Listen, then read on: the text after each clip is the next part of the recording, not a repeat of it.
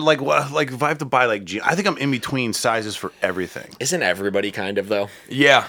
I hate people walking around with they're like, oh, these jeans fit so well. Fuck you. Give Yeah. it six months. Yeah. Yeah, right. You Eat some fat lasagna asshole. for a Go week. ahead. Yeah. Everybody has a month where their clothes fit really well. Oh Oh, yeah. I have I have another wed I have my sis my my cousin's wedding, and my mom started saying like she's Puerto Rican. She started saying some little stuff. She's like, because I I went from 34 to 36 waist. Nice. And and so I'm doing it, and I'm obviously Glow up. I'm insecure about. it. I'm like, yeah, I'm a couple sizes bigger. Huh? and right at the checkout, my mom's just like. You're gaining some COVID weight, and I was like, "What the fuck, mom?" God damn it. Yeah. And she's like, "She's, I'll pay for it." And I was like, "Okay, that helps." But I'd rather pay for it. What the surgery? yeah, no, the, the suit. I was like, okay, I'd rather have I'll paid the pay to hundred. get you back down to 34. I honestly rather Yeah. would have paid the hundred twenty dollars uh, at Men's Wearhouse than my mom tell me I'm getting fat. I'd rather. That's a pretty money. solid deal on a suit. 120 bucks. It really is, yeah. They had I always went shit. to uh, when I had to wear suits. I always went to Macy's. Yeah. because that was just like deal on deal, and like then we're like, okay, so this is thirty percent off. I also Yeah. have this one here's fifteen percent off, and then this one's actually forty percent off, and then Oh, we have another yeah. twenty just for. So basically, you take the suit, we owe you thirty dollars. yeah. And I'm like, this is awesome. I'll tell you, those are all- Express kills it with suits as well. That that was a place. I never went. I couldn't go to because I didn't like the way that they fit. Like Ah. you, you, like for me, I like the Banana Republic stuff better Okay. because Yeah, that yeah. stuff just fits me better. I like their regular clothes better, but Express's suits are are, are very. Affo- I just I think they're they're very cost effective in Yeah. comparison to a lot. I'm of gonna places. have to actually. I have one. I think one more. I have a wedding next year. Uh, and I th- I'm gonna have to wear a suit to it because even now I'm at the point now where when I go to weddings, they're not Yeah. family or close friends anymore, so I can just get away with just Yeah. wearing like a dress shirt. Sure, but sure. this will be my niece, and it's like my first Gotta my first nice. niece or nephew that's gonna be getting married, and we're gonna really like do it up. So I'm already looking at the suits. Yeah. I felt underdressed. At, I went to David's wedding. When was this? Like a Uh, month. a couple weeks ago. So you got married ago, recently? weeks ago. Well, we got married at the beginning of the year, uh, but this was our reception. So Oh, okay. Oh, Yeah. that's cool. I thought it was like Great Lakes, like the brewing company, not. So I, I wore just. I, I was like, oh yeah, no, it's at a bar. It's a wedding reception. It's at a bar though. I'm, I wore like a black, like three button shirt and jeans, and I walk in there and it's an actual wedding wedding reception. I'm like, shit, I am under Wait, fucking what's a dressed. three button shirt? Like you know, like the I'm long not s- familiar with that either. You know, just like the regular shirts have like two or three buttons on top. Polo? oh, Yeah, no, like like, a, polo like a long like sleeve. a Oh my God. Henley kind of I have- situation. Yeah, like a Henley. Yeah, yeah, yeah. Oh, you so you weren't even wearing a collar. No, no, and I was. Oh, I wish God I'd seen damn. that. But then, but then I I walked in. I was like, Lexi like gave me a look. She goes, "I told you," and I was like, "I didn't know." And then I just see oh, one Oh, guy's wait, so wearing you- a t-shirt, and I did was like, "Okay, I'm not the least." Yeah, there's guy always here. one hillbilly at Yeah, yeah. every wedding. Yeah, you But were so, not like- the only one that was dressed like that, and we didn't care. We told everyone you wear whatever the fuck you want. I don't So care. did you meet Lexi at there at the wedding, or did you guys go together? We went together. Okay. It's weird that she didn't stop you before, because like Carissa would have been like, "You're not wearing that." Well, I think Lexi was like, I was so decisive on. I was like, "Hey, up? it's at a bar." Okay, I again there was that, that, Oh, that it was a yeah. whole different floor. I was like, "Come on, though." I was like, "Some other people are gonna dress up, but I think it's very casual." And then Lexi's No, like, that "Okay, sense. fine, fine." and honestly, if I got the uh, so you know that's tricky. Actually, Dave, you you go by David or Dave? I don't really give a shit. All right, D Bear. All right. you actually put everybody in a really uncomfortable spot because you didn't give them a dress code. I actually need the dress code. no, I Listen, preferred. I if it- preferred I the don't uncomfortable. No, spot. I actually Okay. I, I liked it too, but I It was a would've- fun wedding. About the night of, like as I'm getting ready to go to your to, to, to your wedding, I'd have been like, "Well, it's at a bar, so I could wear jeans." Mm-hmm. But it is still like, and I'd be like, "Fuck, I don't know what to wear," and then I'd be in a bad spot. Listen, I just wear a suit to any wedding I go to. you just have oh, the common knowledge. I didn't.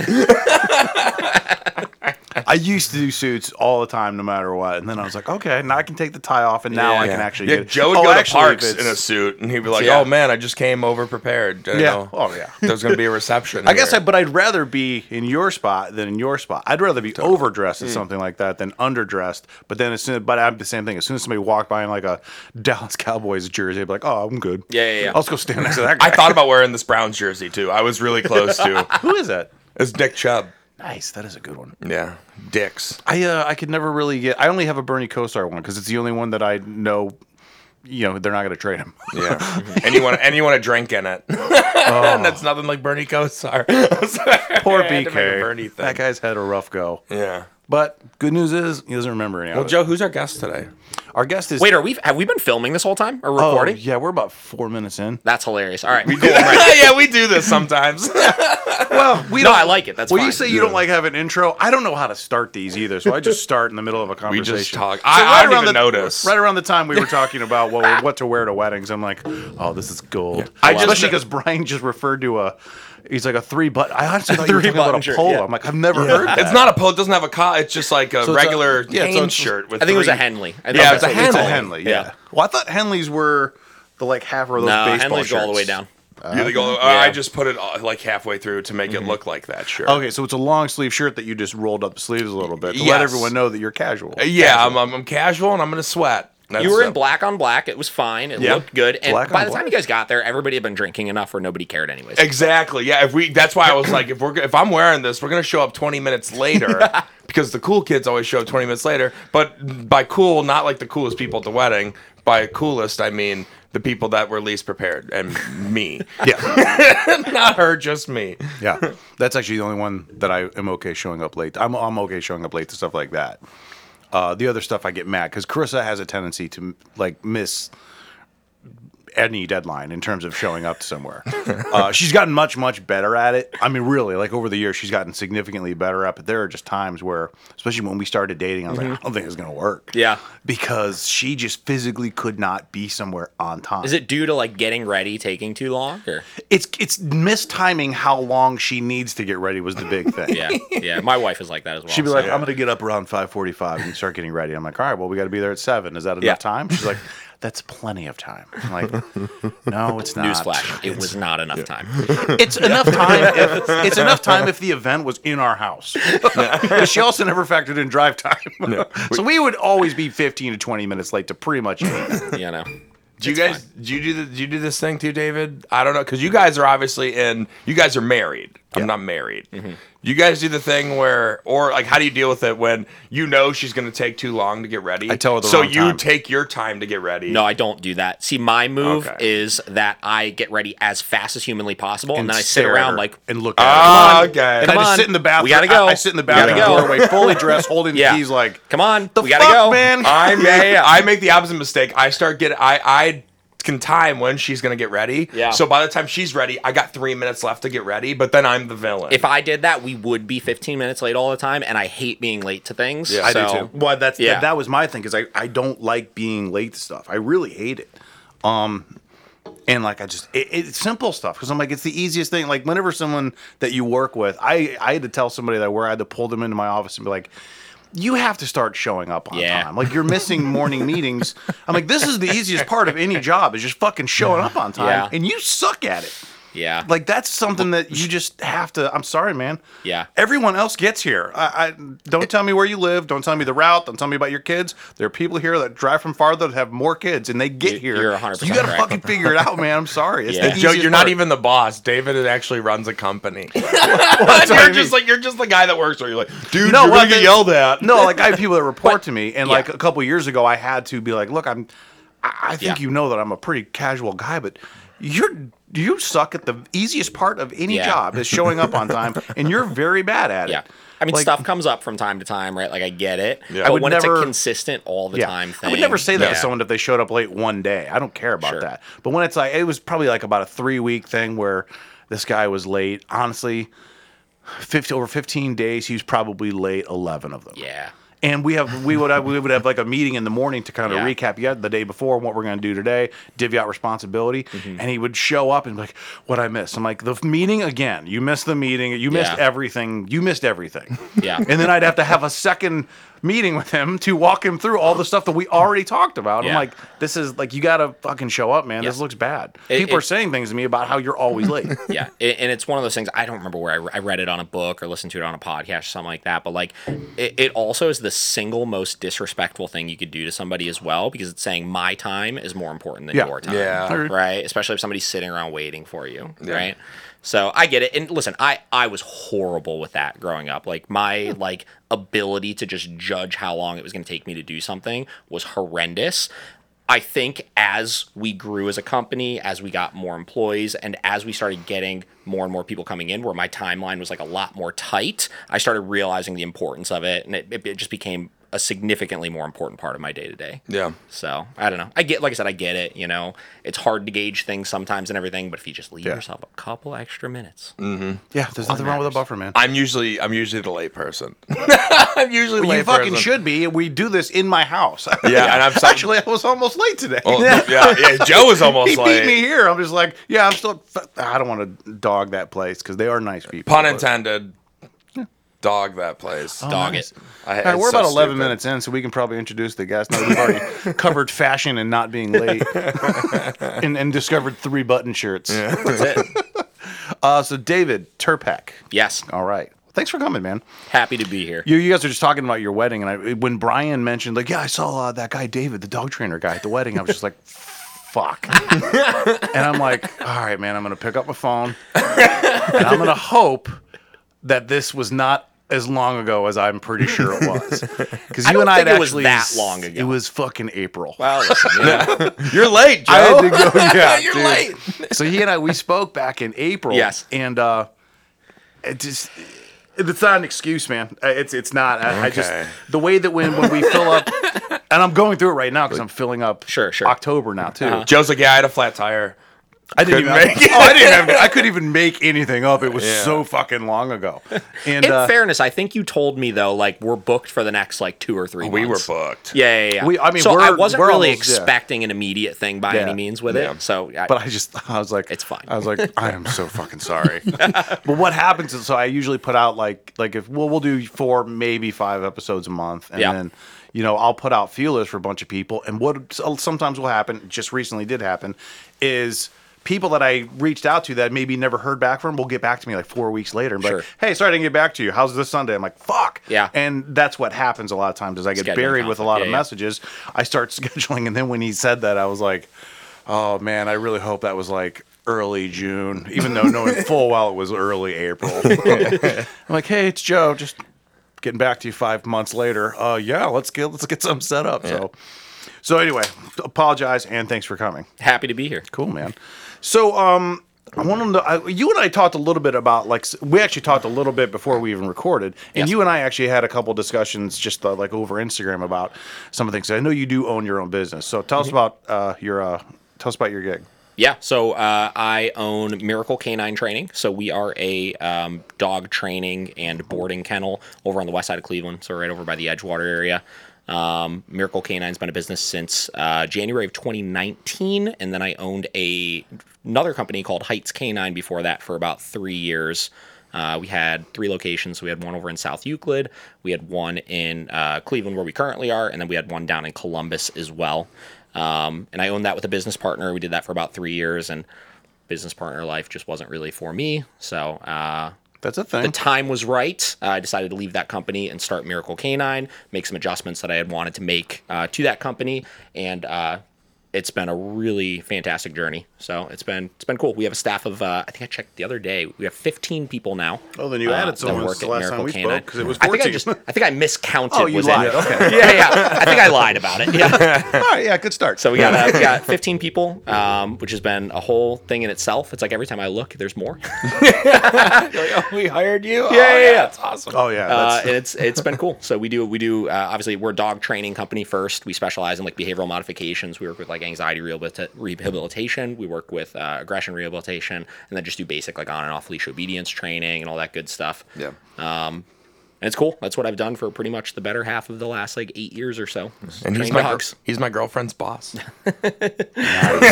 Lexi Graff does work. For me. yes. She's a fantastic employee. Oh, that was even that was that was the other thing too. Is Yes. because I, 'cause I was like, uh, I was like, why were you at this guy's wedding? He's like, well, it's Lexi's boss. I'm like, oh shit, did I fuck that Well, up? that for her? I didn't even realize. It was funny because I asked Lexi, I was like, "Are you bringing a plus one to the wedding?" She's like, "Oh yeah, Brian." I was like, "Wait, like from the podcast?" She's like, "Yeah." I was like, "Oh, cool." yeah See, I actually, I actually knew. So we, when we were all booked up, we got the message. Uh-huh. Joe said we got the message, and then like a week later, Lexi, br- Lexi brought you up, and she's like, "Oh yeah, yeah, like David, like David." She showed me your Instagram, like on the stories, and like there was like the podcast, like Mm-hmm. Yeah. you were promoting your podcast and your story, and I was like, "Oh my god, I think that's the guy we might be having on the podcast one day." Yeah. and she was, "That's my boss," and I was like, "Well, yeah, I can tell now." I was like, "Yeah." I've cracked the code now. yeah, I was, I was like, oh, it was like hackers, but if I did Yeah. a bunch more ecstasy, I was like, oh, I know. Hell yeah. So, so I'm trying to. You so you had so three locations at the old because you and I Yeah. were talking about actually everything that we talked about on Instagram and then uh, before we started kind of relates to owning a business or like Yeah. job markets things like that now. And a horrible joke that I sent to you yesterday. Yeah, you sent I don't know how much bad time joke. you spend on LinkedIn. Almost none. Me too. I actually don't even have a LinkedIn account. It's so. You don't need it's one. a it's fucking useless, man. It's good obviously for applying to jobs. That is literally it. Yeah. It's just it's Facebook again. Yeah. It's Facebook with resumes. That's all Yeah. it is. But it's turned into and you see these arguments on, on LinkedIn all Sure. the time where someone will post something that is completely not related to anything. Yeah. And they're just trying to get likes or trying to get attention. And Yeah. someone will comment, This is for business networking, not for this. Go back Yeah. to Facebook. And then they get mad and then they argue. And uh someone posted, and I thought this was a really funny joke, and I think it is, but I could never put it. But so I just texted it to him. Wait, you got to say it now. No, I'm though. gonna- I need I need to know the joke. Yeah. I need to know. well, so so someone had posted, of course, COVID being what it is right Sure. now, it's a big thing, so people post about it. So this person posted on LinkedIn Uh-huh. uh, about like. Um, like, well, I got COVID. Uh, I can tell you this is one of the hardest things I've ever gone through in my life. And this and that. And like, I don't even know if I'm going to make it through this. And obviously, my people were just like, it, it can't be that bad because you were get, uh, able to get this post together on LinkedIn to on get LinkedIn. likes. So Yeah, yeah. I think you're going to be okay. Yeah. Um, and I'm like, okay, I have a joke, and I, I think it's really funny. It's also super tasteless. Okay. And I'd probably get kicked off. So I wanted to just comment. You're so really hyping this up right now. I know. I wanted to just put a comment that said, "So your company might be hiring soon." and I was like, so- "It would be really funny, I think, to me, because I think it goes along with the arguments of LinkedIn." And I'm like, bringing it back to a business networking. I'm like, technically, I'm still networking. You're saying there might be openings if you pass. I like how you explained the punchline of the joke before you gave the punchline. Yeah. You're like, guys, it's really tasteless, okay? Well, I, I Okay, wanted to pre- me up. I wanted to preface it with the reason I didn't put this because I know it's not a good thing to say. Sure. So, yeah, it's stupid. I like it. but uh, so with owning your own business, you have to deal with things that people that work at the company don't have to deal with. Sure. Um, and there is, I, I've always kind of thought there's kind of like a running misconception that someone that owns a bar or owns a restaurant or owns Mm-hmm. a business that they're one rich, that they're two um, selfish and greedy. Sure. Uh, and three that they're just assholes. Yeah. So like we were talking with Lindsay at Flight about this, and I was like, Yeah. "There's a misconception that if you own like she owns a wine bar." Mm-hmm. She's like, uh, "No, I'm 100 percent not rich. Mm-hmm. I can say I don't even know what the definition of rich is, but I know I'm not it. Sure. Because you have to go through a lot to actually even just getting your company started. It's not just startup capital. Like you, you got LLCs. Mm-hmm. You have the like you were just talking about, you know, insurance, things like that. What is what's the biggest struggle, especially kind of like the way that the the the uh, the working climate is now? Mm-hmm. Uh, what's your biggest struggle with that? you know it's it's interesting because you have to put definitions to a lot of things you just Mm-hmm. said right so like first thing everybody thinks that uh, well first off everything you said as far as the the rich asshole selfish this that right unfortunately that exists a lot in different markets right like a Oh, lot and of yeah, there's a reason people think yes, that. Yeah, a lot of businesses out there that I see. Let's just take my industry that I'm in, right? Like dog training, right? Dog training is a very in-demand industry right now. Like you have the ability to make a lot of money doing it, right? And the problem is a lot of people are looking at that, and it's an easy industry to get into. So people are going in the opposite direction of things. Where I always say, you know, if you're going to start a business or do what you love doing, you should follow three steps, right? First step is do what you love doing. Second step is do it as absolutely best as you can do it. And third step is make as much money as you can doing it. Right? Yeah. Most people get into business doing things in the opposite role, right? They want to make as much money as possible. They want to try to offer a really good service. And then the last thing they look at is do I actually love the thing that I'm doing? Mm-hmm. So, because of that, it causes you to treat your employees like shit, in my opinion. It causes you to not put them first in things because those are the people on the front lines that are actually putting in the work, mm-hmm. right? And you're not creating something that's sustainable ultimately. Yeah. Right. So they go out of business because of that. It's short tarnish their- term. It's not long term Yes. whatsoever. They tarnish their reputation. Their employees hate mm-hmm. them, and they create this notion that I have this rich boss that just doesn't give a fuck about anything. And here we are, right? yeah. So, in in my case, it you're asking about the most difficult thing in my position, and this is something I've not mastered by any means, and I don't think that anybody that is in the case of owning their own business has mastered yet. But it's finding the balance between all of those three things. Right. It's finding the balance of obviously we're starting our own business because we want to be financially prosperous, right? Yeah. Like we want to be able to make money doing it, right? But we also have to care enough about our employees to put them first and know that the more that we put them on a pedestal and we create more opportunities for them and we make them like their job and we decrease the stress involved in their work life Mm-hmm. and we get them making more money, they're going to work harder for you and they're going to make you more money ultimately. Yeah, you're working on the moral compass within, uh, with starting from scratch. Like the beginning Sure. needs to be rock solid. So if everything else starts falling, the beginning's good. So it's an easier start again. Yes. Yeah. So Yeah. so you got to create people that want to work for you. They believe in the mission behind what it is that you're doing. Totally. Right. Yeah. But at the same time, you have to balance out the accountability behind things. We were talking about people that can't show up to work on time, right? Like that's something we've run into before. And we actually had an employee. Um, Somewhat recently, we had to fire over that, right? Like it was somebody that they just, Lexi. for Yeah, whatever Lexi, reason, come on. Damn it, Lexi. they're a phenomenal employee, but they could not show up on time, right? And it's one of those things where you have to be the bad guy with certain things. And no matter what, because you are the business owner, anytime you're put in a position where you have to enforce something or you have to be that bad guy with certain things, you're going to get looked at a little bit more like Someone's going to read it as, I don't think it was that big a deal. Yes. Why did he? Fought, why did they give? Yeah. And, and it's it's something where I, I believe I read it in maybe a Jocko Willink book or something. Um, but it was uh, you know how much do you want to use up your leadership capital for things, right? And that's a part of balancing all of those Mm-hmm. things is enforce things as little as possible, motivate people as much as you can, so that you have to do that as little as possible. Mm-hmm, Totally. Right? So uh, hardest thing is is is figuring out the balance of how to motivate the staff enough, but also create a really good product and make sure that they're doing their best job they can creating that product. Right. Uh, second thing is for me, the goal of owning a business is to be able to have something ultimately that operates independently without you. With my last company, we can talk about this a little bit, obviously.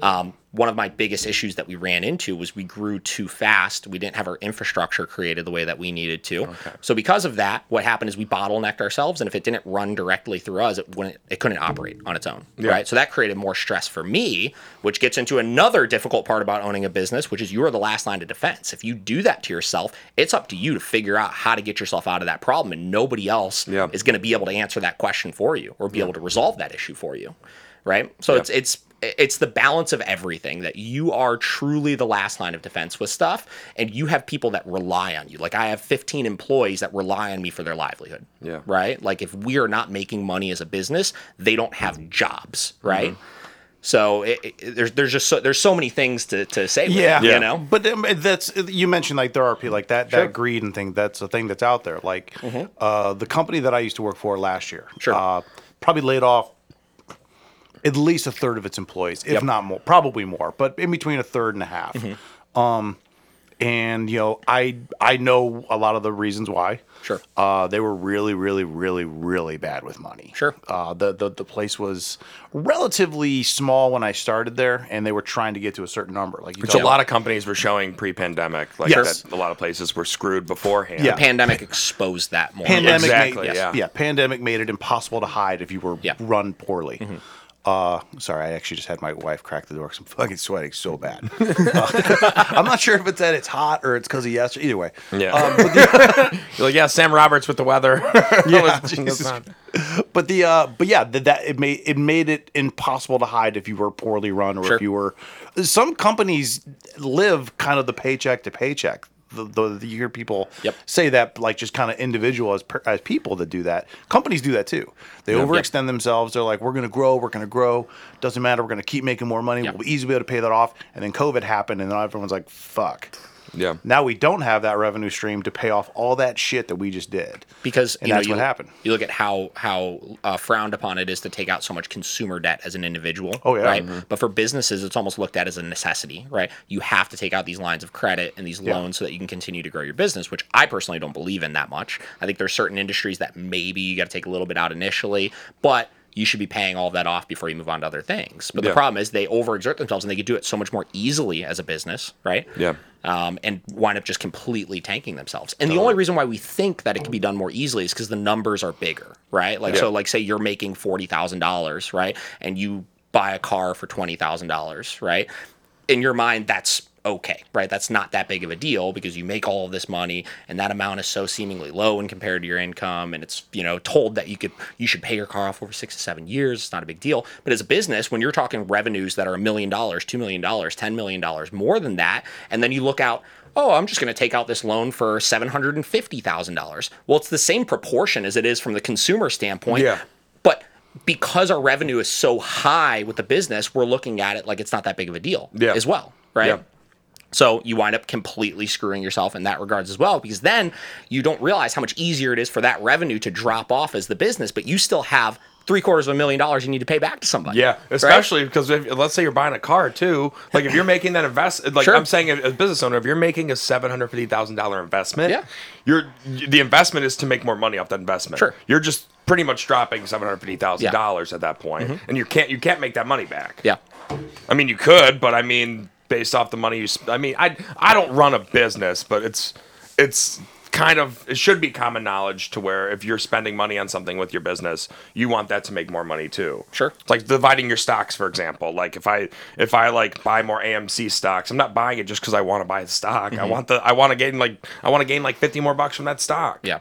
So Yeah, the, well, and the, the the the the flip side of that too is that like when you're buying a car, mm-hmm. you actually have the experts actually letting you know if they're even going to approve it. Sure. So it may not even be up to you. Yeah. When it's a larger business because of the assets and collateral that Mm-hmm. they can actually kind of put up or that they'll look at, it's not like they'll look at like a debt to income ratio. So Yeah. debt to income ratio for the car, they'll look mm-hmm. at your credit score, Yeah. they'll look at your debt to in- same thing buying a house if you want Yeah. to make it a little bit bigger, and mm-hmm. they'll be like, you're not approved for this loan. So now that decision to you that you may probably would have fucked up is now not even your choice anymore. Mm-hmm, mm-hmm. In the, the the the company example, a lot of times it's just going to get approved. They're like, Yeah. hey, we made mm-hmm. 60 million this year. We're projected to make 70 million this year, and the next year probably another 10 or 15 percent off that.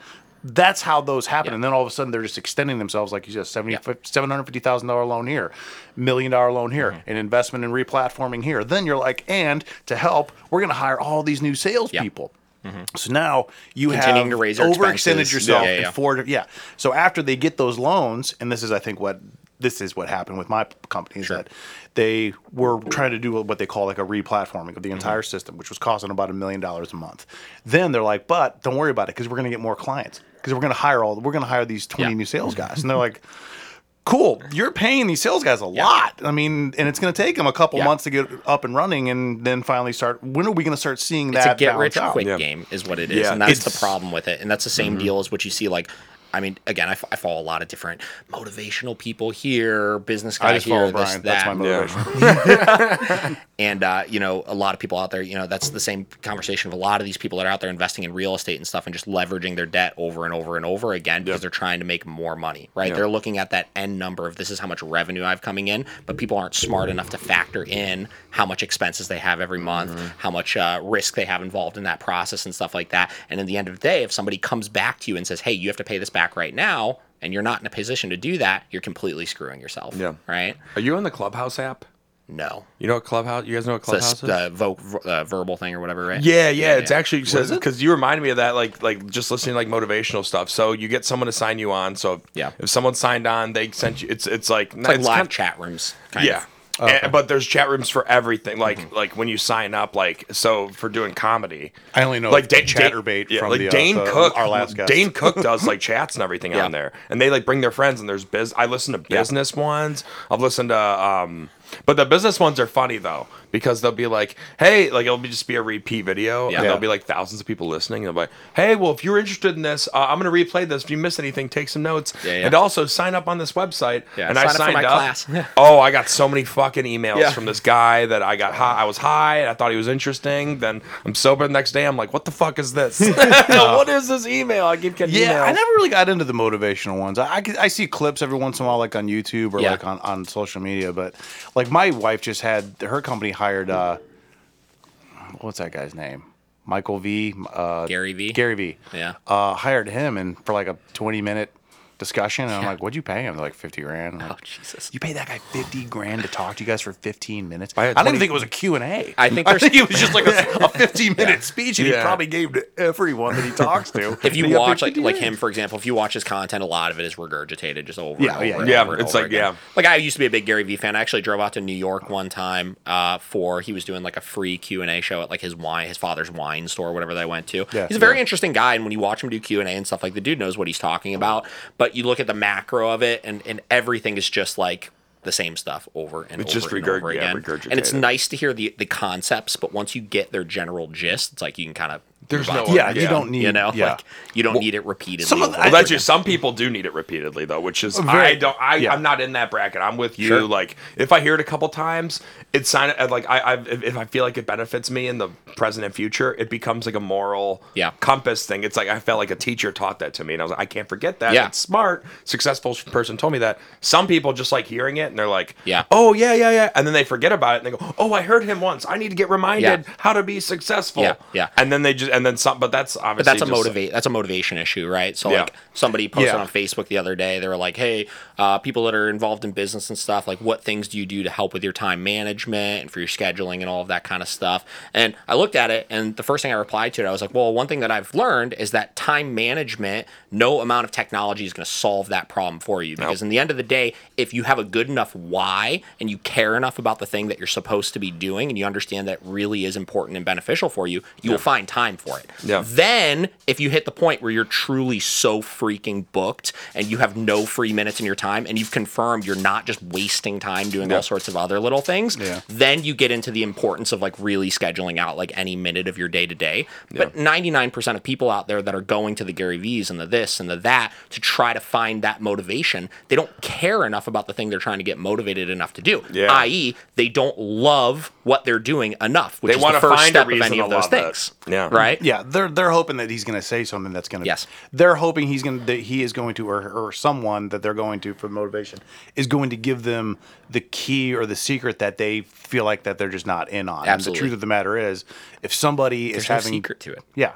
If someone's Just do having it. yeah, if someone's having trouble with time managing their time, Yeah. it's yeah, like hey, download this app. No, because they still have to run the fucking app. Yeah. Yeah. Like they're there's not going to be good. The at app's it. that illusion. It's Yeah. that, that illusion kicks in of because like that you're being more, you know, technical or more fancy with Yeah. things, which mm-hmm. I going used to to manage my time. Yeah. They're like, it says last login was in May. Yeah. Yeah. I'm like, yeah, I haven't been. It's like when someone loses their Fitbit. They're yeah, that's why I haven't worked out. I'm like, well, I you could have fucking- just gone It, for a it is quick kind drive. of the same thing, though, right? Like yeah. we're looking for these external things to motivate us to do these things that I we know hate we should be doing already. I fucking hate Fitbit. I think those that is the biggest. You're going on a real racket- rant, and Joe's just like, dude, Fitbit's fucking suck. Yeah, that you dick." know, no, we're not moving on.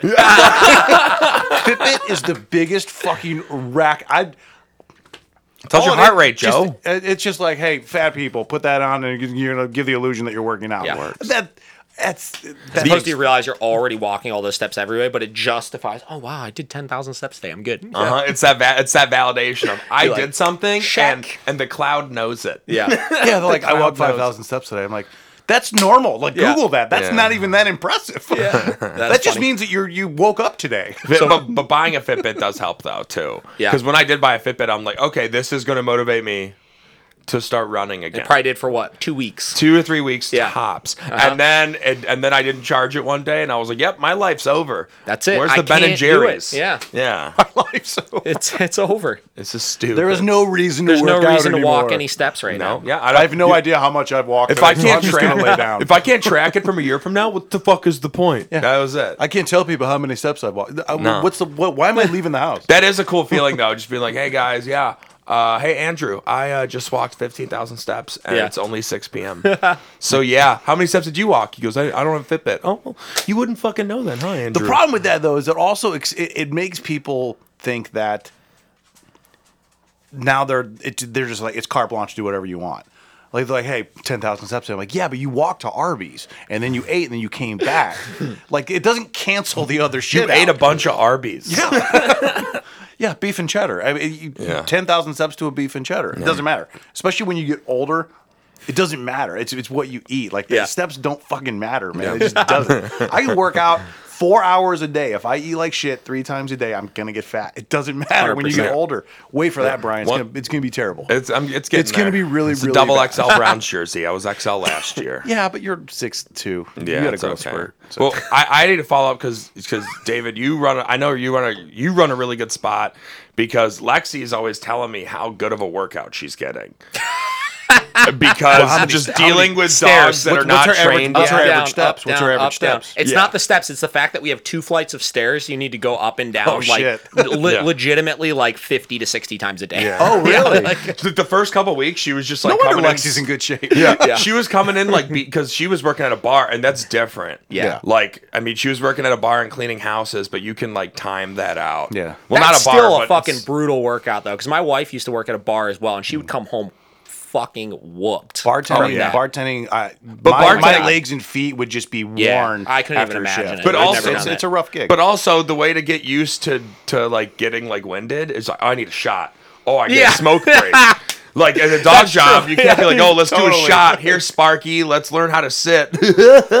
Jameson. Like does not like because and plus so true. You guys got to carry like big ass dogs too. Yeah. like you guys got little. I've seen. Well, I would say we're not carrying them. Well, yeah, not yes, car- yeah, but like walking and everything. Yes. But like you're like walking little dogs, but then I mean, obviously at first, like Sure. there's obviously big dogs that are not trained. They rip your arm off, The, yeah. the beginning to end of the training process for a big dog. Yeah. prop like I mean, at first it's probably got to be like, oh my god, like this is ridiculous. But you've been training dogs. How many years have you been training dogs? Mm-hmm. about eight years. Eight years. So you you'll see a big dog and it's not the same thing anymore. You're just like, oh yeah, no, I've trained big dogs before. I just already know the physical part of it originally. Like just Yeah. you know, Well, like it's interesting too because like if you look at the dog training community, like overall, like there's a lot of women in dog training. There's a lot of small women in dog training, and a lot of people will look at some of these large dogs that you get in. Make sure I didn't turn that. You're good. Uh, make sure, there's- or they'll look at and see a lot of these dogs that come in and be like, oh my god, like how would somebody that's uh, you know five foot four, you know 120 pounds be able to control this dog? And then you get into it, it's interesting. I see your, your BJJ shirt on right now. You start getting into how much of it is, is leveraging your body and leveraging your weight and your center of gravity and stuff like that to make sure these dogs can't overpower you. Because there's plenty of dogs we get that come in that are way bigger and stronger than I am. You know, Yeah. we get 200, 240 pound Fuck mastiffs you in and some of stuff those, like yeah, that. those Yeah. CrossFit pit my God. bulls that come in. It's Those it's things are ridiculous. Huge. Like some of them are so They're all just freaking jacked. strong. Yeah. Yeah, they Yeah. literally they they walk in and they're like, "Where should I Yeah. sit?" So- yeah, it's my house, bitch. You feel like if they could talk, they would call you bro. Like Yeah. they're like those big, really jacked, like everything on them. I'm just Yeah, like, just shredded. Yeah. it's it's ridiculous. Some of these dogs that come in, man. I'm like, man, how do I look like that? You know? yeah. how, how much does that dog bench? Yeah. I need to start working. I need to get a Fitbit. I need to check out oh my yeah. workout. Well, that's the thing. Like dogs like that, they usually have Fitbits on all of their Uh, yeah, the- Yeah. that's how they know they're doing well. He's like, yeah, I need to chase Tom and Jerry later. Yep, five five thousand steps. I'm Yeah. already I halfway need to maul a couple neighborhood squirrels and then, Yeah. uh, for the protein, you know, and then I can do my steps. It's funny for our health insurance with uh, my my wife works for the Cleveland Clinic, and um, they require that you wear a Fitbit to like track your you know activity level and all that kind of stuff to see where you stand on the tier. Okay. And uh, I always made the joke that I was going to take a Fitbit and just attach it to my dog Vinny, who just like runs circles all the time and stuff. you should, just let him get the steps for me. That's You sit so around like funny. crack another beer. Yeah. Go on, Vinny, keep running around. Yeah. you just throw a bone. You're like, yep, that's 15 steps. Oh, I can do that with Rudy. Rudy's just a fucking Yeah. maniac. Yeah. Just put her out in the yard. And she's like, I mean, she's a nice dog. Don't keep, I don't care. She doesn't listen. The, uh, not she's a fan. Not yet. We got a dog trainer in the building. But she's uh, but yeah, she'll just go out in the yard and just run all over it. She's Yeah. very really fast and she runs everywhere until she's tired. Then she just falls down and then she gets up and just does it again. Yeah. I could strap that to Rudy and then like come and then my wife would be like, "You seventy one thousand steps today, Joe. Great job. You look terrible. Yeah. Why aren't you looking better?" this is from jujitsu. Yeah, it's because of that. Yeah. I, I did. I want to bring up. You said some, You said. Uh, you said three steps earlier of like. Uh, like doing business. It mm-hmm. was of like like how some people do it is they try to make money first. Yep. Then they then they like start doing everything else. They do the opposite. Mm-hmm. I agree. I, I really like that because we're like different fields. Like I do stand up. Mm-hmm. And these are completely different fields, but they're similar. Sure. Because so what what- Similarities with all of this stuff. yeah, Yeah. They're, they're all they all they all connect. There are traits you can apply to a lot of Absolutely. industries, yeah, Yeah, the, yeah. the funny thing is, is because okay, so like if I'm a so I'm, I'm a comedian. Mm-hmm. What I what what I I already had like a tiny following, and I would go off that following, and then like I didn't like this was like my first year. I didn't really know how to tell jokes, so I Sure. stopped, and I was like, okay, before I build my brand, I need Yeah. to build myself before Sure. you build the brand. Mm-hmm. So it's like okay, so start writing jokes, performing well, getting on good shows, all that. And then work, and then like make some money. Yeah. make some money as I go, know my worth, mm-hmm. and then build the brand. Well, because you figured out you love doing comedy, Yeah. right? So that's the first bo- the box is do what you love doing. Yep. Do it as best as you can. You realize, wow, before I start playing in front of all of these people or performing in front of all these people, because I used to be a, mu- a musician and played in a band for a little bit. Yeah. You know, before I start putting myself in front of 500 people, am I doing it well? Where I'm Yeah. going to be able to capitalize off Exactly. that, right? So I made Right. that mistake in my first band. Yeah, right. I mean, told we, everybody. I'm we like, all "Do really like Yeah. four Yeah. We all do. We all get lost in it. Yeah, it's like 'Cause uh, you don't sell know if you love it 250 yet. tickets to my first band's concert. You can come watch me suck. It's like most people aren't going to come back then. right? Yeah, yeah. But yeah, Yeah, you gotta. You that's c- funny. I create put better together. Mm-hmm. content, create better jokes, uh, you know, all that kind of stuff, and then you focus on growing and building and creating the empire behind Yeah. it. you Because know? I That's gotta- noticed that's got to be kind of rough for you though, but just because. 'Cause You, I'm sure you just want to do it so bad when you're Oh, starting yeah. off. Of course. But it's It's- also it's, gotta- just- it's hard to curb that, but that's a great point. If slow someone, down. It'll Yeah. be better Yeah. it- it- if, if it's going to be better in 10 years than now. Yeah. I'll take that chance and focus on in the Yeah. next 10 years and I'll be better than I was now when I had this stupid plan to make Yeah. it big right now. Was that just? Do we get the balance that though too? Though? Well, if Yeah. there's a well, okay, so because sometimes it doesn't work. You don't know it doesn't work until Yeah, you're on stage well, and realize it doesn't work. But the others, but the other side of it is, I see like like Twitter comics. Like I'll see like some girl, she'll make a Twitter page, Yeah. and she'll be like, "Oh, I'm a comedian in New York." Sure. And then she'll have she'll follow 300 people, and Yeah. Mm-hmm. then have like 100 followers. And then a year later, she'll have like 10,000 followers, and will only follow like 400 people. Mm-hmm. Yeah. And you'll be like, "Whoa, that comic! Like she just blew up." And then she'll post a pic, a, a video of one of her like sets, and it's a bad set in front of a bad crowd, Mm-hmm. and people are like, "Keep going." I'm like, "What are you like? You just built your brand, and you're openly sucking, like in front of everybody." Have you ever watched any of uh, any of the like uh, the Kevin Hart interviews on like Joe Rogan or anything like that? Oh yeah, I love Kev, Kevin Hart's got the best fucking He's got a wisdom great, stand he's got a great work uh, work ethic and stuff like that, which I really like about him. And obviously, he's funny as fuck, right? Mm-hmm. Uh, but uh, one of the things that I thought was really interesting on one of his interviews with Joe Rogan was Joe was asking me, you know, what's your what's your process for creating your you know your Netflix special or your next special or whatever it is. And he was like, what I do is like when I'm going to create new material, he's like, I go in and I make my jokes, whatever, create whatever you want to call it, you know, his list. And he goes and he performs at the smallest venues he can. We'll just impromptu, just show up at a place and just start performing, you Yeah. know, and do that repeatedly over and over again to see how that material hits in a small setting, right? To make sure it's good. Yeah. And then he'll revise, revise, go do it again until it hits really, really good consistently in that small setting. Then he'll move to a mid tier venue and he'll do the same thing at that mid tier venue a bunch of times, a bunch Yeah. of different mid tier venues to make sure it's performing at that same caliber and it's as good as it can be in that setting. Yeah. And then he'll do it at a larger arena. And then finally, it'll become the actual special it is. And the reason for Mm-hmm. that is because he wants to make sure that material is as absolutely fucking good as it can be before he ever goes to sell it. Right. Yeah. So Yeah. even that, if you look at any of these major successful players, It's they're structured. all following those same steps. Uh huh. Yeah, yeah, yeah. Right? Every They're, single they're one of simple. them. It's simple steps. Yes. Chris Rock does a similar, not similar, but it, it, you'll you'll know when I say it. So Chris Rock, he's very high energy. How the fuck Yeah. did that? You know, but when Chris, because Chris Rock, I I I relate to Chris Rock a little bit. I'm very high energy. Sure. I'm a high energy like comedian when I'm on stage, and Chris Rock is too. Found out Chris Rock when he does his.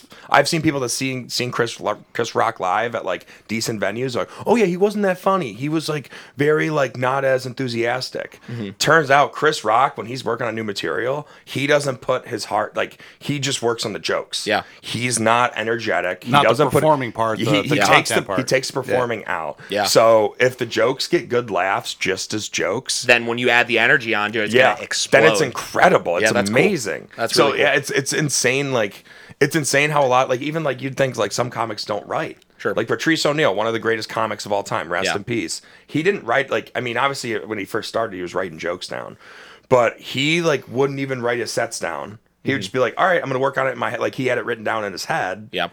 And it even like all comics go like, "Oh, you need to write everything down." Was like, yeah, those are different degrees to that Mm-hmm. than actually physically writing it. If you're if you're not a good if you're not good at writing something down, then reading it off and then performing it again. Yeah. A lot. Some people are like, I'm like that. If I write something down like that, like it's hard for me to translate the, the the original feeling I had. So in my head, it's like Darwinism. Like, oh, if it's funny enough, I'm gonna remember it. Yeah. If I'm gonna remember it and it's emotional to me, Sure. it's probably gonna be fucking hilarious. Yeah. Yeah, it's yeah, yeah. That's a.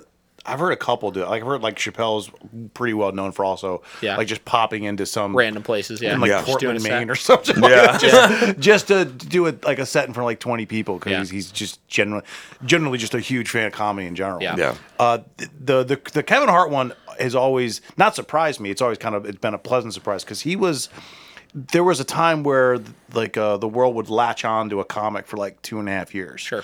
Like Dane Cook, and then it moved on to Amy Schumer. Then Sure, it moved on. sure. I thought Kevin it was just Was like gonna be his that turn. one, yeah. But that dude just He his won't stank. stop. Well, he's just Yeah. good Won't though. I, I, stop. I It's think that he's- work It's the ethic. ethic. I think he's also he's obviously significantly better. I think than those two Sure, as well. sure. Um, and his but that dude's a workhorse He won't too. stop, man. Yeah. He's, It's he's a funny guy. Yeah. and It's he's a, insane. his relationship with The Rock is one of the best things. Oh my God. So silly. Their movies together are so freaking funny. dude. Even the worst God. one, the worst one is fucking like, oh, okay, they're making money It together. I fucking love it's it. It's hilarious. They're- Oh, uh, man. like I, I've I've watched a couple of their movies.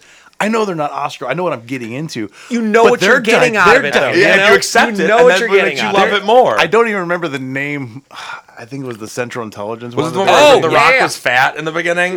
No, was that it- the one? It's the one where the I don't remember. I, I think it was the Central Intelligence Yeah. one. It's he runs into him in a bar. The Rock, obviously, is the Rock. Yeah. He's wearing this shirt that just has a unicorn on it. Yep.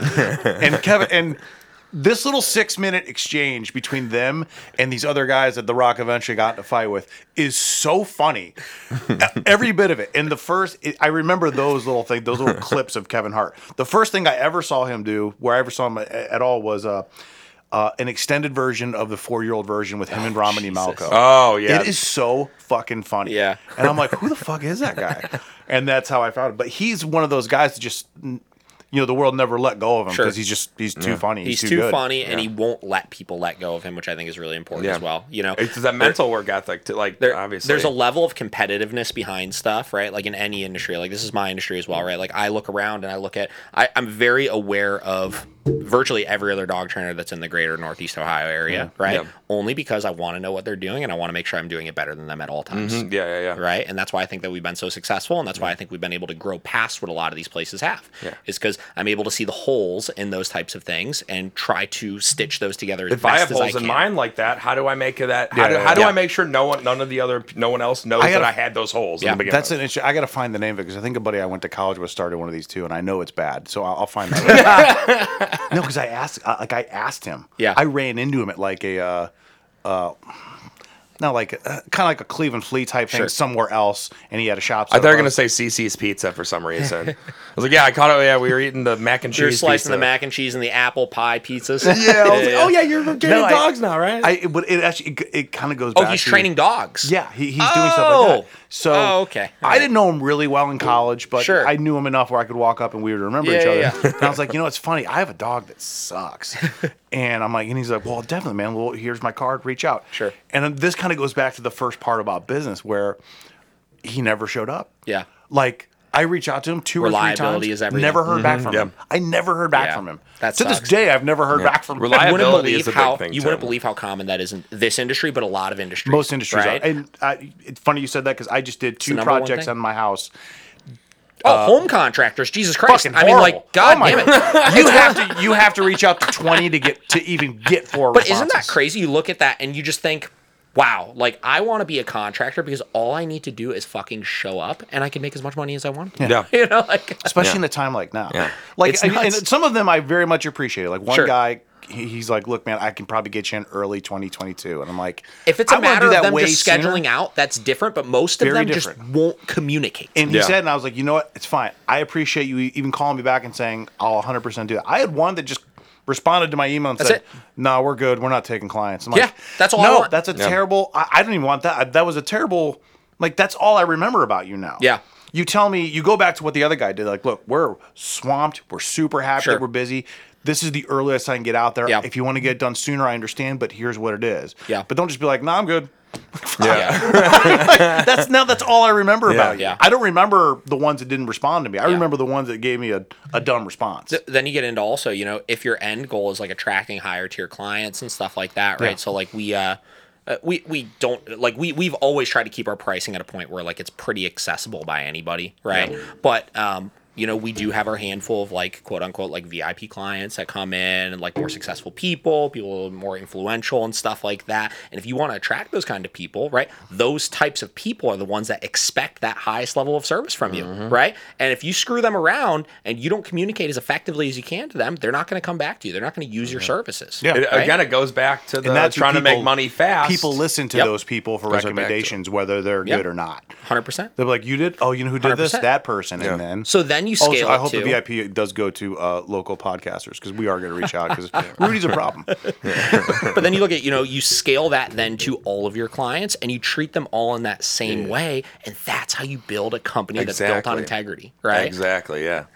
You know, What like- do you see? You don't have to name any, I'm No, not, but like, what do you see other places doing in, in your in, in your kind of vertical that are, are the biggest kind of like pitfalls? Aside from like basic stuff. Uh, No, like I can tell. I can tell exactly what it is. Yeah. Um, so, so from a actual industry specific standpoint, it's Yeah. thinking that they're the only one that could do it, right? So, so uh, dog training, for example, right? Like everybody when they first get started in dog training thinks to some extent like I am the dog whisperer, right? Mm. Like I'm mm. just so fucking good at this. No one's better at this than me. nobody's better at this than me, and this and that, right? Mm-hmm. And what happens is a lot of companies, a lot of dog training companies specifically, will build their business model around I am like the holy grail of dog Yeah. training, right? And what happens is you start running into issues then if you want to scale and grow past where you're currently at, right? Where me, I have very, very big ambitions. I don't want to be the center of attention with stuff, right? If you look at our Miracle Canine Instagram right now, you'll be hard pressed to find like five videos of me actually training a dog, right? It's going to be our other staff training the dogs because my goal is to scale our company and create our infrastructure where we could have multiple locations, again, to do it the correct way and learn from the mistakes I made with my last company that I had. And the only way I'm able to do that is if I create individual brands for all of our trainers and make it seem like we are a team, not just a one person. Right? No, that's so cool. that's the number one thing that I see with other dog Totally. training companies. They try to put themselves in the forefront. And They are the forefront. That's a great Well, answer. listen, it's cool, right? It's cool. Like yeah. I did that for a little bit when I first started, where I'm like, yeah, I'm David the fucking dog trainer, right? What's like I can train your dog. Hey, this, that, right? Because I, I didn't know any better, and because I was building my brand so that I could do that. Yeah. Right. So I think it's necessary to some extent, but some people never get past that, and that's where you see there's some really, really fucking phenomenal dog trainers out there that are 65 years old, 70 years old, that are still training dogs themselves right now, right? Yeah. As opposed to they haven't created a business, right? Yeah. And a business is something that should be able to operate independently from you, Mm-hmm. right? If you are relied upon to work forever in order for that business to make money, you have a job, not a business. Yeah. Well, also that's a very good point that I don't think people under. People think that if you're, if you run, if you own the business and you got the business to a point where it can run when you're not there, Mm-hmm. people m- incorrectly they're like, well then, you know, maybe you're not the most important part there. Like, But you're not. That's but that's one you're very much True. not. I do agree with that. Yeah. The other part of that is is like yes, but that also means that he hired correctly. He put the right structure in place. He put the right pay Pieced scale it in place. together He put it all mm-hmm. together. You know, so I very much actually disagree that that's not the most important because, like you just said, if someone, if the things don't run well, if you're not there, that means you hired the wrong people, or you've trained them incorrectly, or there's just something in that entire system that you've set up that is fundamentally incorrect. Yeah, no, you're 100% correct. And that's actually a really great point of like, you know, technically that person kind of is. I don't like to look at it that way from the standpoint. I see. I know what you're saying. You know Yeah, what I mean? Yeah. But but you are right, right? It has to be pieced together correctly for it to work. But at some point, you should make yourself non-relevant. Yeah. Right. That is the goal of a company. Because if you look at a company, if you want something that you could sell eventually, Yeah. right? Which again, every business should be able to operate 100% without you, so that you could have constant revenue later on to retire on, or it should be able to be sold later on. Yes. Right. Yeah. That is what a business Very is. much agree. Yeah. Right. Um, so if you look at something actually truly hitting that point where you could leave for six months and nothing is going to change, there's not going to be any issues or anything, you're no longer the most important part. Yeah. Right? You were to create that, Yes. but you no longer are anymore at that Yeah. point. I, I'm catching on to something that you're like. So you you have kind of said it. Uh, Squire said it. A lot of successful people that we've Sure. had in the podcast. OK Pants, who did your who did your logo. He's right? how I found out about you guys, by the way. Oh, That's when? I reached out. Is right after you put out the. Oh yeah, because he did your logo he's- for Miracle, right? he- Well, he didn't do our logo. He did uh, two T-shirt designs. oh, for us. t-shirt designs. Yes. So also, to, to date, he's done the best Guardian T-shirt so far. Totally. It's it's a sick shirt, They're and that really dude is good. probably making a fucking killing And off good of for that shirt him, that he's man. When selling they right put out that Guardians thing, I was like, man, they didn't even try. Again, this leads in. it was it was not great. This leads into something I've caught on with you, and I've caught on with other successful guests. It's it's to the subconscious point of, of you as an individual. Sure. it is an ego check. sure. Oh, It is- 100 percent. It is yeah, an yeah. ego check, which I I've accepted about myself. It's not about being better than everybody else. It's about being better than you were yesterday. Yes. and You will there's always- ultimately be better than everybody else then. yeah, totally, totally. It's Yeah, slow, like- slow term, long term. Yeah. long term progression. Yeah. Um, because fast progression is, oh, I'm better than everybody else. Oh, Yeah. we need to get there. Then you're not better than everybody else. Well, he was all taught. Okay, we're moving on. It's that the ego check of. Like there are times when I'm like, oh, I'm why am I not on? Like, oh Sure, yeah, and then I, sure. and I show up. I'm like, hey, it's fine. Yeah. I'll be on there. You'll get there. I'll do that eventually. Yeah. it's okay. I'm funnier than I was yesterday. Sure. My last set was good, you know, and even with you, like, Yeah. like you said, like from one job to another, like you've you've learned a lot. I'm not saying you've learned that, but Yeah. I could tell that like you're just like, yeah, put my ego aside. It's not about me. Yeah. It's about everybody else for the most. It's about everybody else. Yes. And that does help you out as an individual. Yes. But put the ego aside, the humble comes out and the hardworking comes out, and the egos drop down. And ego is usually the death of Yeah. a lot of things. A lot of relationships end by ego. Yeah. A lot of things end by ego. So Yeah. I, I just I caught up. I, I picked up on that, and I was like, okay, fuck yeah. No, it's a great point. A lot of people I think also are just like so crippled by failures that they make, right? Mm-hmm. Like like I've made some really really really fucking horrible mistakes in my business career, right? Like whatever, like all sorts of different We all things, have. right? We've all made them. But not letting that cripple you, right? Like, like there's been things where I've looked at it, and like, oh my god, I screwed that up so bad, right? But now it's up to me. Am I going to fix that? Am I going to make that right? Yeah. Yeah, Right? that's a that's a, a a personality trait that I think a lot of people can have to start, and other people have to kind of develop that Sure. that skill. Because, like you, said, I mean, crippling is actually the best word for Yeah. it. I mean, well, actually, it related to what Brian does. Yeah. you know, someone who goes up there, maybe like you know, the, the one of the jokes that we talked Sure. about is uh, you know, going up into an open mic, your first open mic ever, first time, and you kill it. You're like, this Yeah. is fucking easy. I'm I'm better than Chappelle. Yeah. Yeah. then you go to then, then you go to like another show and you're like it's not as good. Then you just get just eat a dick for seven Yeesh. minutes. Yeah. On your third time, and that's all. And then like you know a lot of like Brian, if that ever happened to Brian, was just like, hey man, everyone said I, that's just gonna happen. Yeah. It's just in the numbers. Yeah. Chappelle Yes. ate dick. Yeah, everyone did. It's just- Everybody. Yeah, But everybody. like, but the point is like taking that experience, Have to learn from it. and then Yeah. and then applying that to Yeah. your next experience. I think if you care about it enough, you will. Your your, your subconscious will learn from it. Yeah. If you care about it enough, how, how do I keep doing this forever? Yeah. How, how can I do this as long as I can? Yeah. If I if I don't make that same mistake, Yeah. I won't. Yeah. I could I could have better chances of doing it yeah. forever. So now looking at another thing you were asking what other, you know, competitors and stuff like that I think are doing that are not causing them to be more successful with it. is they're not taking enough accountability with everything or enough ownership of Accountability things, is big. Right? So for example, right, when you do have those big failures, there are a lot of people out there and a lot of places out there that will look at it as an external reason why it was a failure. Right? Yeah. Oh, my client here is the reason why I screwed up. Right? Oh, my employee over here and what they did is the reason why I screwed up. Whatever. The economy is the reason why I screwed up right now. They'll always look for another reason why they're the economy not has doing things. been actually the cause of most people's problems in the last 18 months. I'm not saying that it wasn't a factor in some, Yeah. but let's pump the fucking It's brakes, people. 100%. It's not, I put on weight, fucking economy. What? Come on, man. You're just stretching. Damn, Wendy's raised their prices. Yeah. The is ten dollars for a meal now. This com, I mean, fucking impotence, man. but in Goddamn general, economy. right? Like we look for external reasons why we're not succeeding. Also, right? it's, it's, a- it's like a defense mechanism. Exactly. Yeah. And and what happens is that's the ego coming in, right? Mm-hmm. And that's us saying I'm doing everything I should be doing, but it still didn't work and it's out of my control. And the second you relinquish control, especially when you're in a business format, you go out of business, right? Look at all these companies that were able to evolve and shift into new things, right? You know what I thought was the most one of the most interesting ones that shocked me the most when the pandemic first started is Platform Brewing Company when they first started that delivering beer to your house stuff. You guys remember that? Yeah. I don't know if you guys are platform fans or not. They Yeah, were, we I- were working with Funk and Chip. We did a show with Funk and Chip. Oh, cool. Yeah, Yeah. yeah. Yeah. So so whatever platform when they they, first announced all the bars and restaurants and stuff like that were closing, pa- or uh, platform literally within like a couple of days. And granted, they have Anheuser Busch backing them and stuff like that, where they can come up with these these solutions much easier. But somebody came up with a solution, right? They weren't accepting defeat. They're like, cool. Well, we're now delivering our beer straight to your front door for free. And if you buy, I think it was like a case of Haze Jude with it, we're going to give you a $15 gift card to Platform.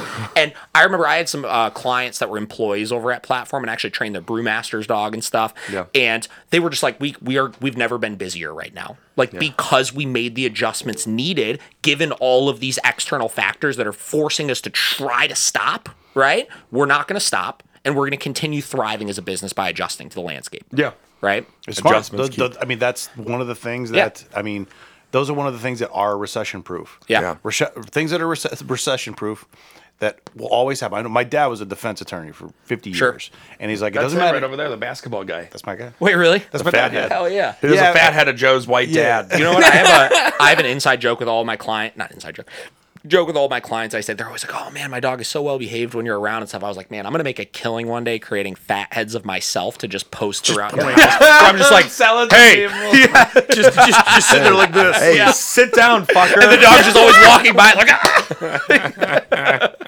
Make t-shirts. You just make t-shirts. It's just you going like this, and it's just sit. yeah, like, oh. But yeah, that that's that's a thing. That, uh, that that's a smart thing to do because that's we, Yeah. We joked around about this with a couple like uh, Tommy. Uh, we joked around with her about this too because she does OnlyFans, and I was Sure. like, I can. T- I didn't even know, but I knew exactly when her money went down and when it shot right back up. Sure. I was like, you had a really bad March, and then things fucking exploded in April. She's like, hundred percent. She's like, everyone's like, fuck, fuck, fuck. Well, and then April, they're like, well, might as well get back to the porn. Yeah. And, she, and boom, like things. Some things are recession proof. Yeah. Booze. Drugs, crime, and porn are Yeah. recession proof. Mm-hmm. My dad was always busy. 2008, when Sure. the housing crisis, everyone's like, "Oh, what are we gonna do?" My dad's like, "I'm busy as Yeah. shit." Yeah. People do not stop breaking the law, regardless of the economy. Like, yeah. That's, hilarious. That's a real thing. And platform, I think, was just like, Yeah. hey man, if now more than ever, I bet people are going to start drinking. Let's make it easier to for them. But past just the alcohol, it's the concept of being able to look at your situation and find out that no matter what, there is always going to be, I think it's called, a lot of people will call it in different books and stuff like a pain point that somebody has, Sure. right? For Yeah. every sort of aspect of their life. And if you could figure out what that is for people, you're going to be able to make It's money silver off of lining. doing it. Yeah, yeah. They're the same, they're, they're the same thing. They seem like Well, the same thing. Not necessarily a silver lining because this is more of a capitalist capitalistic Ah, approach. okay, yeah. right, I'm, I'm thinking more Bradley Cooper. It's a, it's a supply and demand. It- Yeah, yeah. it- it's it's a it's a it's Yeah. a simplified supply and demand. People always Yeah. have something they need, right? And Yeah. if they care enough about that thing that they need, they will find spend money on it, it, yeah. right? They'll find a way to be able to afford those things. and then you're giving gift cards and shit, and you're just like, hey, you get a, you know, Incentivizing something. more, right? You're It's keeping your balancing out- customers yeah. for the long term, knowing that right now you're fucked you have either a way. you have a supply and demand Yes. With with uh with your your dog training because people love dogs. Everyone loves having dogs. Yeah, yeah. Kids they like having dogs. For the, I will Dogs always, like seeing other dogs. I will sometimes. always have a dog in Yeah. my home as long as I'm Sure. Mm-hmm. alive. Probably 2 And the one thing that people don't. It'll vary by breed. Like we were joking around, like Roscoe. I have still never trained that dog. That's just Yeah. the way he is. Sure. He just he just does what you say. He listens. He's on a schedule. He follows it. He knows he knows when he's going to bed. He knows when he's having dinner, and you don't even have to tell him. Yeah. He's just like, all right, I went outside. I'm gonna get a treat. Then we're gonna go upstairs. Right? Cool. All right. But Rudy is a fucking nightmare. Sure. Uh, Hey, but- Rudy's not here to defend herself. Okay. Yeah. she couldn't anyway. But I mean, Roscoe's like, but, sleeping. But, he and goes, people- I'm having a good dream now. yeah, Thanks. but people love that. People like having dogs, but they don't always, not even necessarily have the know-how. They a lot of times don't have the time. Sure. Because Yeah. they'll get a dog, and it's kind of a mistake, and it helped us during the pandemic. Yeah. When we got a new dog, we had to leave every day and go to work, Mm-hmm. which sucks with a new dog. But then we're home. It actually kind of helped her a lot. But you have that Yeah. that where people just want to have a well-trained dog. Yeah, and depending on people's lives, right, the issues presented within that will change. And Yes. Again, you have to be able to adapt to what's the individual issue of the dog owner, Yeah. and your programs or your services that you're offering need to cater to that, right? So, for example, during the pandemic, dog training freaking exploded, and everybody's first thought is everybody's getting dogs, right? Everybody's adopting dogs because they're home all day and stuff. And yes, there was some of that. There's a lot of COVID puppies. There's a lot of this. There's a lot lot of that. But the majority of it was that a lot of these people had dogs that were poorly behaved and they used to escape to work for eight hours a day, Yeah. right? And they would be able to leave the dog home and go and do their job and stuff like that and then come back and then deal with it, right? Yeah. Now people are stuck at home, right? And they have a dog that while they're trying to be on a Zoom meeting is sitting there just losing their ever mind three feet behind them, right? Or uh, uh, they can't and they can't confine them and they can't go send them off somewhere and you can't go escape anywhere else. They're like, oh my god, like this is creating serious inhibitions in my life right now, right? And I need to get this resolved, right? And we were able to isolate that and look at that. And because my sole focus of creating my new company was creating infrastructure where we could sustain more business because it didn't need to run through me, we had enough trainers to be able to intake that demand, which means that our revenue went up dramatically over the course of two years. And this is the key with it to uh, giving back and caring enough about your internal people. All of our employees made more money because of it. Yes. Right? It's a win-win. It's a win-win for Everybody's literally everybody. Yeah. The owners won, our employees won, and I won. Everybody Yeah. won. Oh, and I do want to add too, because you're. I I said like the supply and demand thing Sure. too. The other part of that is you're. You seem to be pretty good at what you do. you know, like That's the second step of it. Well, that's but, yeah. that, but the but that supply and demand can stop. Like the the if you're doing it poorly, the supply, yeah, it's going to cut off. The supply stops and the demand goes somewhere else. Hundred percent. Yes, hundred percent. How, how was how were you guys when like so when quarantine hit? Yeah. Like how what were you what were you feeling about it? nobody had any clue. I mean, uh, obviously, right? Like nobody knew what was going on. We were all so confused. We were at the time, I think. We were probably like an eight-person company at the time, something like that. And uh, when they first announced everything was shutting down for, I think it was two weeks. They said, which is that not the biggest like. Isn't that so, so funny? Like that. Everybody's you think thinking about it two now? weeks. We just thought it was gonna be two weeks, and everybody's like, "Oh my god, two weeks! That's Yeah. forever." I was like vacation. I was like, fuck, two weeks. Well, whatever. I guess we'll just we'll figure Yeah. this out. Yeah. So- and then two weeks became three, and then a year. So we, we did a little bit of restructuring. So first thing that I did was uh, there were two people I did need to lay off because we had to downsize our daycare and we knew that was not going to come back anytime soon. Right. So two people got laid off for that. Uh, outside of that, everybody else I put on a uh, two week paid leave. Here you go. Go. Have fun, whatever, do your thing. Uh, and then we tried to bring all those people back as fast as we could. I will say that a lot of people did not come back very fast because they had a lot of situations at home that they didn't want to. Sure, yeah. Right. So at that point, I was like, listen, the job is here when you want it. Right. Take your time. We had some people that took six months before they came back. We had some people that took uh, two months before they came back. Right. Uh, I will say that the biggest thing that I realized during that was what services we really did.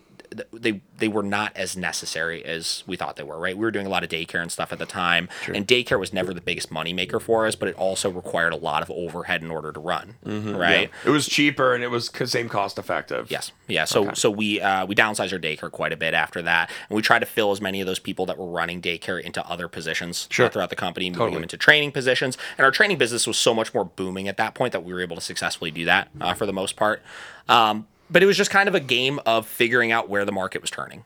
Right, like what did we need to do? Where was the money at as far as the services that we were offering, and how do we support those services as best as possible? Yeah, you you were trying to figure out you were you were Yeah. you were filling out you were filling the holes. Yeah, that yeah. were there. Yeah. Is Lexi your worst employee? No, not not at all. Okay, cool. We All have right, no worst new employees. question. I actually did have a Every- question. I met every all all the by the way all the employees uh, fucking love Let me. you. I, well, listen. Back up for a second because I, I don't need that ego boost right now. Yeah, I'm giving it to you. But You can but throw it over here. I Yeah. will say this. they all hate you, Joe. Nice. just to your point, like there is something about the, and I have this conversation with other friends that are in different industries and stuff like that. Dog training is such an interesting industry because the people that come in really, really, really give a fuck. You know, like Yeah. There, there's so much emotion behind animals. There's so much emotion behind caring for them and providing a good service to them and knowing how much this impacts the owners. Like it is such a rewarding industry, Yeah. you know. And though it may be grueling at times, because listen, like they're like our kennel tech position that we have that Lexi obviously did for quite a bit, and she's Yeah. still kind of doing a little bit.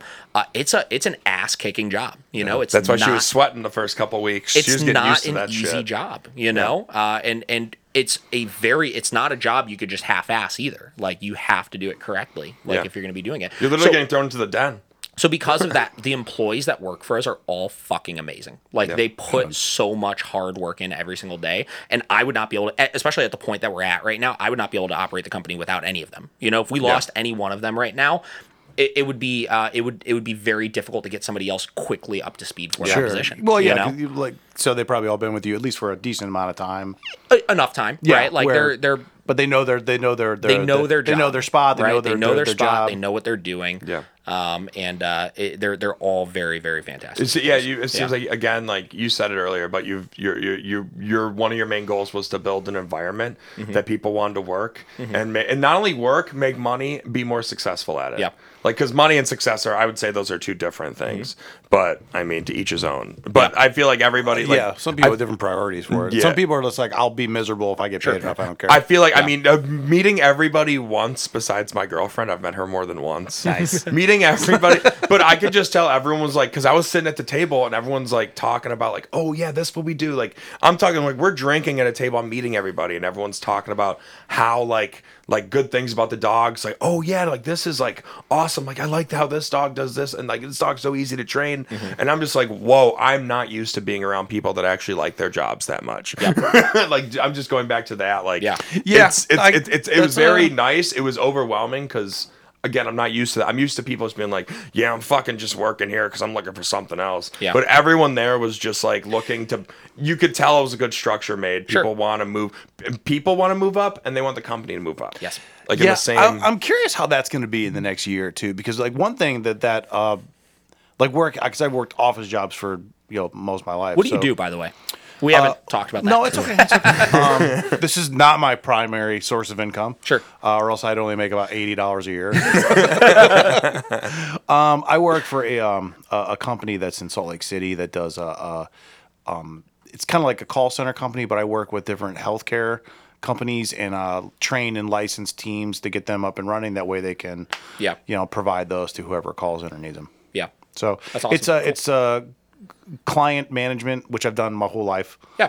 um, which actually helps me with this. Of, cour- of course it does. It's strangely communications. yeah. is what all it the time. is. Yeah, Yeah, it I mean- does. It, hel- it helps me with scheduling. It helps Yeah. me with keeping like the organization of all these people. Yeah. Well, I, not in your case, obviously, but like since it took me about five months to get back to you, but uh, it helps a lot with kind of reaching out because I got to be kind of careful sometimes. So I because I'm reaching out to a lot of people cold. Sure. Uh, in fact, Bridget Linton from ESPN, she was joking around. She was like, "I thought this was like a comedy podcast where you guys drink beer." You sent me the most professional, stupid message I've ever seen. Yeah, You're like, Joe- well, we also do drink beer and talk Yeah, about but then comedy. she got here. She's like, just your message doesn't really fit your guys the way you guys Yeah. are. I was like, that was Joe.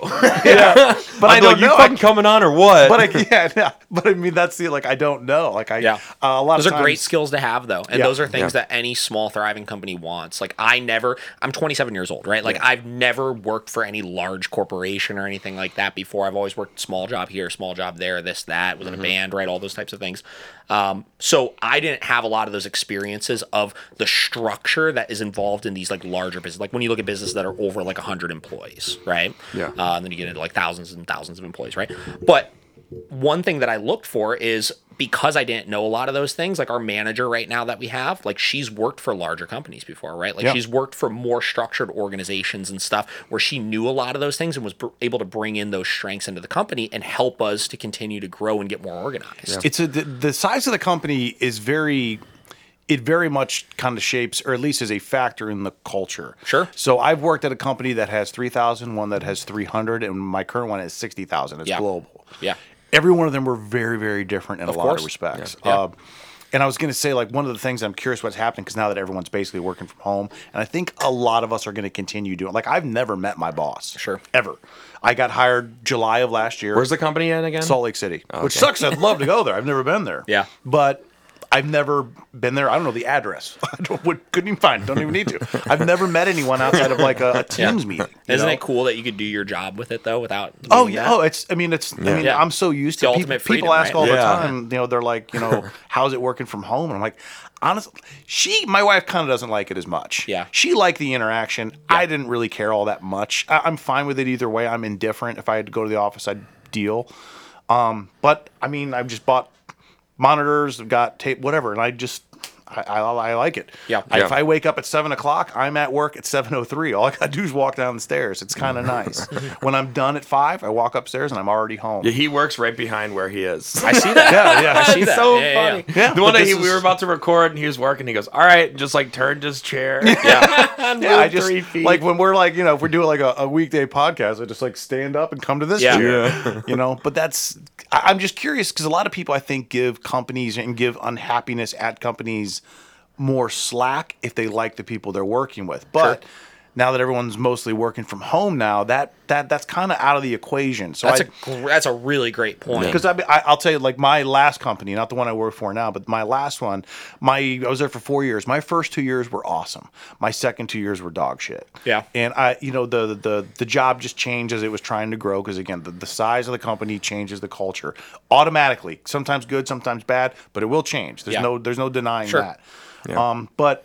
I was working with people I really, really liked, like friends, like friends of mine that Yeah. I still. I've never done this before, where I left a job and I stayed in contact. I stay in contact with five of them regularly. Yeah. Like two of them I talk to almost every day just via text, just joking. We're just on a text chain, we just send each other bullshit. Um, I'm curious how that will change because maybe people start being like, you know, I mean, it's not like I'm friends with anyone there. I mean, am I gonna maybe now they're gonna start more? Maybe you'll see more job hopping. You see more. You're already trying seeing to it find. Yeah, I mean, yeah, and, you and are. it's that's one variable that I didn't even think. That's a, a fantastic point. Like I look at my wife; she works at the Cleveland Clinic, like I said, and the that core of nurses that she works with, like they're so close. Yeah. it's it's, ins- it's actually insane how close they are. You know.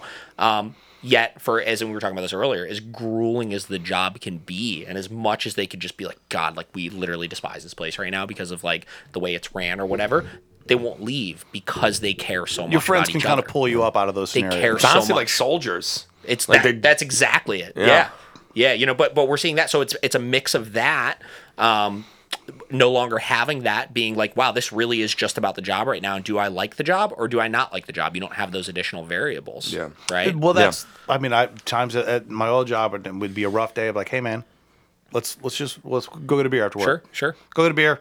It's just a day. makes Tomorrow's a new day. Yeah. Who cares? All of a sudden, everything's. But you know, you don't really have that now. And Yeah. then, not that I dislike people I work with, but I haven't really built a relationship because I've never met any. Of them. You're of not them. focused on the relationship. I've never I've never met any of them. I don't really know much about them outside of you know what they do Yeah. work wise. But I mean, I can tell you like the smaller companies, it's hard. There's usually better people at smaller companies because it's harder to hide how dumb you are. Um, large companies, like I'm at a large one now. I mean, they're drunk toddlers that are working there. Yeah. I mean, it's Yeah. But it place is so big. I meet people every Yeah. week there. It's like you got to talk to this person. like, who the fuck is that? Yeah. But like in my old company, which was only 300 people, I knew most people. You know, I could I at least recognize them. Yeah. Most of these people I'd never seen. Yeah. So it's it's I'm curious what that'll be. That's another one of the the job factors that I, I'm I think hasn't even like fully developed into what that's going to be yet. Sure. Yeah. But there is a, there is a point that that is hit and within like the pandemic to like even right now it's going to still happen. Like I'm dealing with it because I was in the health I was in the healthcare field. Oh, really? I was at I was taking care of uh, people with intellectual disabilities at like a group home. Yep. and I was doing that for about two years, um, a little over two years. I went through another job like a part time, then I just quit, went back like full time. Um, but the point I'm getting at is so the job wasn't rewarding. Um, I was doing a service. I didn't think the mo- I think I thought I should have been getting paid more money. Sure. So something that I'm dealing with that a lot of other people are have dealt with this pandemic is um, so they don't think they think they deserve more or they're unhappy with their job, they leave. Yep. And that's a big thing that's happened, which is very cool. What you're saying with your like, like your business is that you have a good staff and everyone's staying. Yeah. That's why. That's why I was like speaking like very highly. It's because that's a rarity right now. Yeah. Because I left and I'm a pretty hardworking guy and I'm Sure. I'm mildly gullible in that sense. Like, oh, they needed me. They needed me. And I was like, whoa, I'm not getting what I deserve. Sure. It's time for me to dip. So if you can keep like, in, especially in the times right now, if you can, if you have a good staff right now, You gotta take like, care of 'em. Yeah, yeah, that Oh, speaks yeah. so highly on the company Yeah. that a lot of companies are still ignoring, Yeah. even after all the signs were there. Like, hey, take care of your workers, make sure they're happy. If they're if the base is happy, Yeah. everything else is gonna boom. And you know, like you're obviously gonna hit your points, but Yeah. it's the, the base is there. But you got a good base, Yeah. And I can tell you've had a good base. and and we're again I, I can't emphasize enough right we're still figuring it out right Yeah. like these are all Yeah. like it's not like i've been doing this for 20 years and it's been like that for 20 years right this is like Totally. a like at the beginning of the pandemic one of the first questions i asked myself is how do i make this job as difficult as possible to leave right? Like how do i make it the hardest job in the world to leave? And first things that were popping in my head were retirement. Why do i not have retirement options for employees right? That's something that a lot of uh, companies offer. So first thing i did uh, at the end of 2019 was we created um, uh, retirement uh, work match account. So we do a three percent match on all of our retirement accounts and stuff for our employees, right? Uh, second thing, That is- pay, that right? is- sorry, that is frighteningly become more uncommon Isn't that crazy? in a lot of large and, companies. and this gets into though like you know a whole conversation you were talking about about how like businesses at the beginning that don't have their shit together financially like Yeah. they're not going to be able to thrive and prosper. Like one mm-hmm. thing that's very very important to me because i used to be so bad with it is personal finance right? So like i know how to live on a budget. I know how to live with no debt. I know how to live in a way where i could stay under my means with things. So i'm able to translate that to the company and then i'm able to translate then to pushing that on my employees That is such a good point, man. It's it's it honestly, man. You, that you is gave the, him a work boner. No, but, I, but I mean, like, and- and whoa. actually, I, it's more of a life boner. Yeah. the the I mean the the personal. A lot of times, like someone will say something to me, or I'll read something, I'll just, and I'm just like, that is that is just again, it's just like- it's a fundamental misunderstanding Yeah. of finance and basic math. Yeah. Like uh, you talk about below your means. That's Yeah. been my motto. Yeah. My wife and I kind of we live well below and i'm not saying Sure. that in a way like we're i'm just saying like we purposely do that we like our house because you know the success it sets you up for later. yes Yeah. i like having you know we we are I don't need a, a, a house that is a thousand square feet more. I don't need. I don't. I go in two rooms, you know. But like, Yeah. that is something, and she's the same way. Like we Yeah. act- we uh, even talked uh, recently about paying off your car. She just paid hers off. My Yeah. last payment is this month. Hell yeah. So Hell yeah.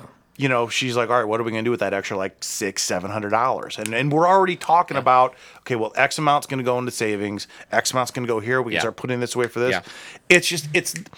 I wish that more companies could or would have those resources available to young people when they're starting off. That and it goes back to what we the very first thing we talked about, buying a car, like that Yeah. debt to income ratio that it's a simple thing to figure out, but a lot of people don't look at They it don't and it puts understand it. how Yeah. many people get to 26, 27, 28 and they're still digging themselves out of a credit card debt that they built when they were insane. 19 or 20. I just ended that. I just insane. stopped. Hell yeah. Just stopped. Thank you. Cut 'em and up. that's Yeah, I cut him up. Did you? Mm-hmm. Well, uh, yeah. well, not like actually with scissors. Like I went to my mom's house and she's got a. Uh, for the ceremonial cutting. yeah, what's it was like way too many cards.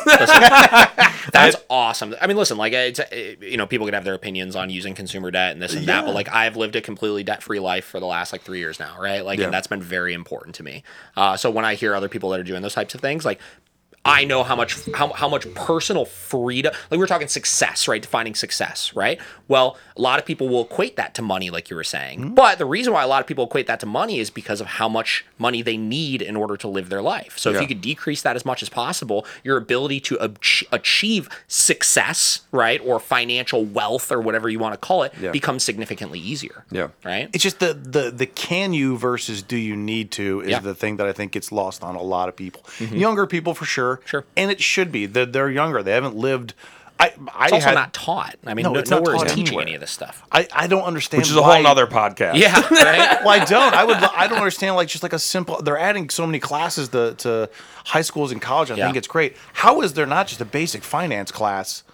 Well, Like, hey, those are optional. Some some high schools, Yeah. those are optional. Classes. Eighteen year olds going into college need that more than Yeah. anyone because those are the people that credit card companies target. They're like these guys are about to get super drunk for four to seven years. Wait, Yeah. wait, so we, I'm 20, I'm 26, about to be 27. Did you grad? You lived in Cleveland? I uh, lived in Parma, grew up in Parma, Where'd you went to? High, where'd you go to high school at? Normandy. Normandy. Oh, okay. We okay. I went to Holy Name, so we went to similar. So like, I don't know where I was going with that. I was like, yeah. So the football team's pretty. s- They suck. yeah, I didn't know.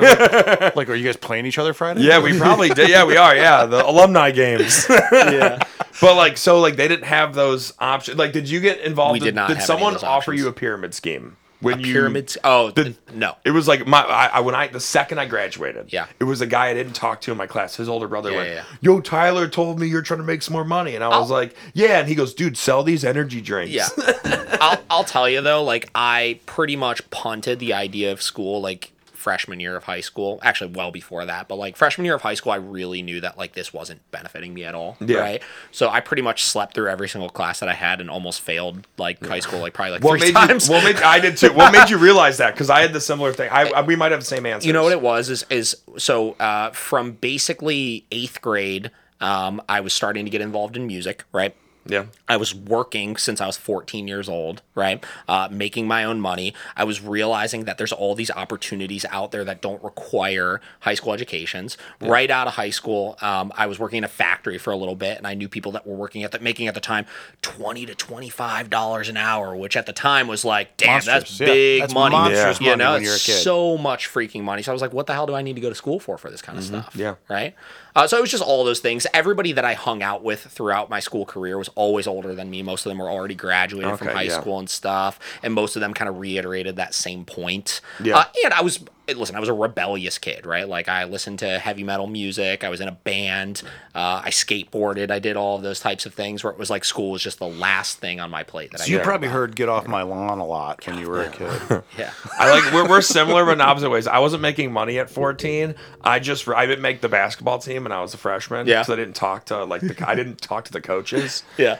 And uh, and like I was like I was like there were like four tall guys and I was one of them. I was like okay I'm better than the other. Three. Yeah. and I didn't make the team. You're and like, then I "Fuck." realized politics Yeah. are a big part of high school and maybe the future. Yeah. And then that's when I was like, all right, I guess I'm just gonna make friends and fucking have fun. Yeah. Then then I started doing like being a fucking jokester and shit. Yeah. So rebellious, different points of it, but Yeah, I, I was rebellious, but like at the time, so like we really started becoming fairly serious with our band, like probably like sophomore year or so, like of high What was your band called? Uh, Envoy. So we were like a female fronted pop rock band. Did you guys play in Parma a lot, and or did you guys go to the city? We uh, played all over. We did we did a, a handful of tours and stuff like out of high school and everything Oh, okay. I think I've heard of it. I, I think I heard of it because yeah. so whatever. So we we um we really were were doing pretty well where it was seeming like there was a possibility we could at least do it you know full time like out of high school and stuff. So my first goal out of high school was like my parents told me they're like, well, you either work full time uh, or you go to college. I was like, well, I'll just work and continue being in a band, right? Yeah. So I did that for a little bit. Uh, that was kind of growing and evolving and stuff like that, and then that transitioned into dogs from there. yeah, cool. Um, but yeah. just figured it out. Well, that also the the, Yeah. the rebellious sometimes gets confounded with problematic. Yes. and it- It's it- different Which, thinking. listen, I mean, don't get me wrong. Like, like I I feel like I was at a very pinnacle point, like in my life, like mid high school, where it could have went one of two ways, right? It could have Yeah. went down like, like I'm gonna be a fuck up and like not achieve anything ever, right? Yeah. Or I'm gonna channel this into something productive. Totally. And I truly think that the make or break with it was like my parents did not get off my case. Yeah. You know. Yeah. And like, listen, like I think, like we had a good long period of time where we probably hated each other, but like, yeah, we're more similar than you Yeah. think. yeah, Me and my mom didn't talk to each other for years. She's like, Yeah. "You're smarter than this." Yeah. getting 2.0s, But they and I pushed was me in the right "I don't, direction. I don't agree with what's going on." Yeah. I had two, you know, like my uh because I I was two point one solid eight straight years high Yeah. school and college. I just and I honestly I do feel that I have an undiagnosed uh uh ADD. I Sure. really do. We I, probably I, do. Yeah. I have I have I struggle with it a lot. That was really uncommon back then, though. Like, Yeah. If you look at it, like I know, like obviously, I'm sure you're a little bit older than me, but I was uh, gonna say the back then like am I dating myself? yeah, yeah. but but at, the, at the my same time, like profile. by the time I graduated high school, like nobody was really talking about that either. But it was Mental after the was fact that my no, no, parents no, were no. like, "Man, like you probably, you know, d- c- could have been diagnosed with one of those Yeah. things." I feel like when we were, because Joe's 42, we're the same age. Yeah. Forty three. 43. Sorry, I was just trying to compliment you. You're 42. You look like you could pass for Well, like, forty two. uh, Joe even has this probably way worse because my parents, when I was a kid, they tried to test me for ADHD. They Yeah. got one test and I passed it. Like I wasn't ADHD. So my parents were like, "Yep, he doesn't have anything. He's perfect." And I was Yeah. like, "Ah, you guys kind of fucked up. See, but you didn't fuck up. You did a good that job." but- conversation was very different from me. Yeah, but they were just like, it "Oh, was the like doctor just focus. says- That was Yeah. it. That Yeah. was the that was the solution. Well, that was the push. Is you need to try harder. Yeah, man. you got to Yeah. focus. Like it, it just wasn't really. We had. I But don't isn't know. it interesting though that like when you look at the things that you're doing now and how strongly you are able to focus, it's a motivation issue. right? Exactly. It we is- go full circle I do have over to. That's I do have to happened. motivation concentrate on it a issue. lot. Mm-hmm. Um, it's, Yeah. and it's also not surprisingly, it's stuff that I'm not totally interested in. Sure. I, I will, mm-hmm. I will frighteningly lose focus quickly. Sure. And in the middle of stuff that I should be paying, like I- I'll be on conference calls with Yeah. 70 people and clients, mm-hmm. and they're like, "Joe, what are you thinking?" I'm like, "Oh my god, what?" I've been replaying fucking Total Recall in my head Something you for the care last about 10 probably minutes significantly because I more Yeah, than truly because you didn't care about Yeah. it to listen. because Total Recall fine. was such a great movie. Yeah, it's, Yeah. A, it's a classic. And but and then um and then I have to kind of like pair myself back in and kind of Mm-hmm. it, it. But it's it's something that I do. I still struggle with every day. Sure. Like it's a it, it's a thing. But to your point, like what you said, it's accurate. That wasn't really a thing that Yeah. they'd be like, well, you're just not really. Especially your time too. Like, Yeah, it just if wasn't. ours was bad, yours is Yeah. fucking shitty as fuck. Yeah. I- Some, yeah, someone it lives their whole life when they're 40 and they're like, oh my God, I have autism. Like, that's probably a thing that happens sometimes. Oh, like, with dude, your yeah. I mean, when I was, yeah, yeah. I mean, yeah, like, I, it's insane. especially look at some of the high functioning and stuff like that. I mean, like yeah, like at the time it was just like that. Like you're weird, right? Yeah, As opposed yeah, to like there's legitimately something wrong, and we should have been supporting that better. Yeah. You know? no, there's like that's that kid that goes to that bus to have his classes by himself. Sure. Like Yeah. that was a thing. And he Like, was we had- made fun of We had hard. separate. Yeah. They would actually. I don't know if they still do this in Well, high they school. they had that when I was in high school as well. I know. Okay. Yeah, okay. like a little but short the, bus. no, not not short bus. sorry. but they're, they, they were basically like like everyone's going to math class, and Todd would go to this trailer. to the learn trailer in the math. back, yeah. That's the short bus. and Todd's like, uh, "We're like, where are you going?" He goes, "Math." We're like, "Math's this way." He goes, "Not for me." Yeah. That way. but then, but then, I, but I also knew the kid that was like, yeah, I go to that class. It's easy as fuck. At the oh. same time, people did Oh, I it, but do. other kids were like, yeah, I don't give a fuck. I got an A and it counts as a regular class for college. Yeah. That's oh, true. man. But that's that, that that yeah, that's a real thing, man. That Yeah. that's that was different. That, that's the '90s, Yeah. man. Being But- a teenager in the '90s was different. like sure. that. I mean, it just everything was just different. Like we had a Muslim kid in my school. It was like seeing a dodo bird. You know, like it just wasn't a thing in the Yeah. 90s. Okay. His, his name was Shadi. He was fucking hilarious. I think he was a drug dealer too. But the, uh, he always had a shit ton of money. it was Yeah. crazy all the time. We all knew But like, you know, he came well. into the class Yeah, and like one uh, they're like, this is dealer. Shadi. I'm like, hey, nice to meet you, whatever. And we're all just like, I don't get it, man. We got a lot of black people. You're not black though. Sure. And he's like, well, I'm Muslim. And then no one knew what that because it was a Catholic school Yeah. too. A bunch of we white people. We definitely did not. Was Oh was- no, he went to he What was went Akron? Le- LeBron James High School. Yeah. Oh, yeah? It was Yeah. Akron. So He I actually mean, we had- beat some records. Yeah, we had a lot of. I mean, we had a. I mean, black kids. Yeah, we had plenty of black kids, but I mean, it was. uh but yeah, it didn't seem like a, a Muslim kid, which is now it's just common now. I see him. I see different. I see Indians, Muslim all the time, Asian people all the time. But in the '90s, it just wasn't really a thing. You know, just it was just weird. The whole time was weird when I really sit down and think about what that was like. Going to like a Catholic school in the fucking '90s, man. Yeah. Oh, like homophobia was.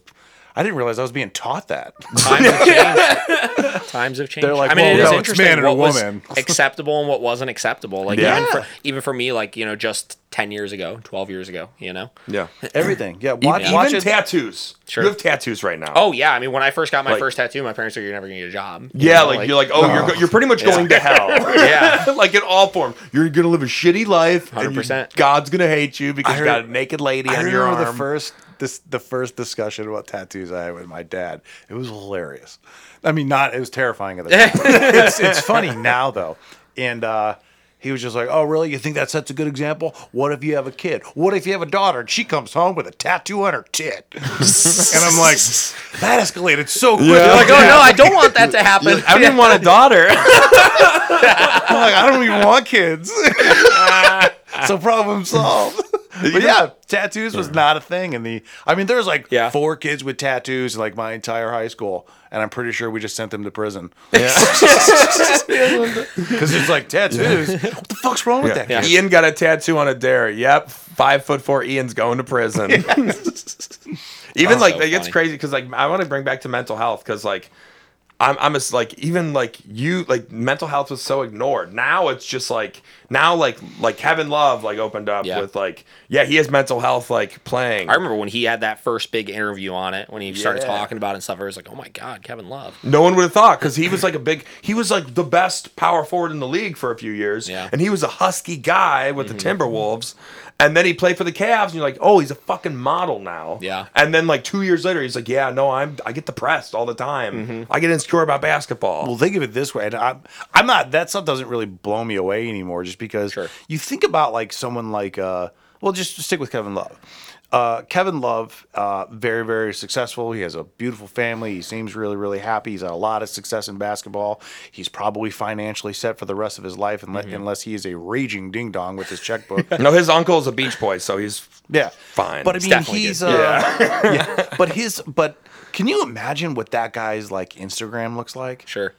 He's like, hey, I just got home, happy to see my wife. He probably has 500 people every day telling him to kill himself. Yeah. yeah. I mean, that's and that's Kevin Love, who is obviously you know I think he's a pretty well known guy, but he's not a global guy. Yeah. Take it another step.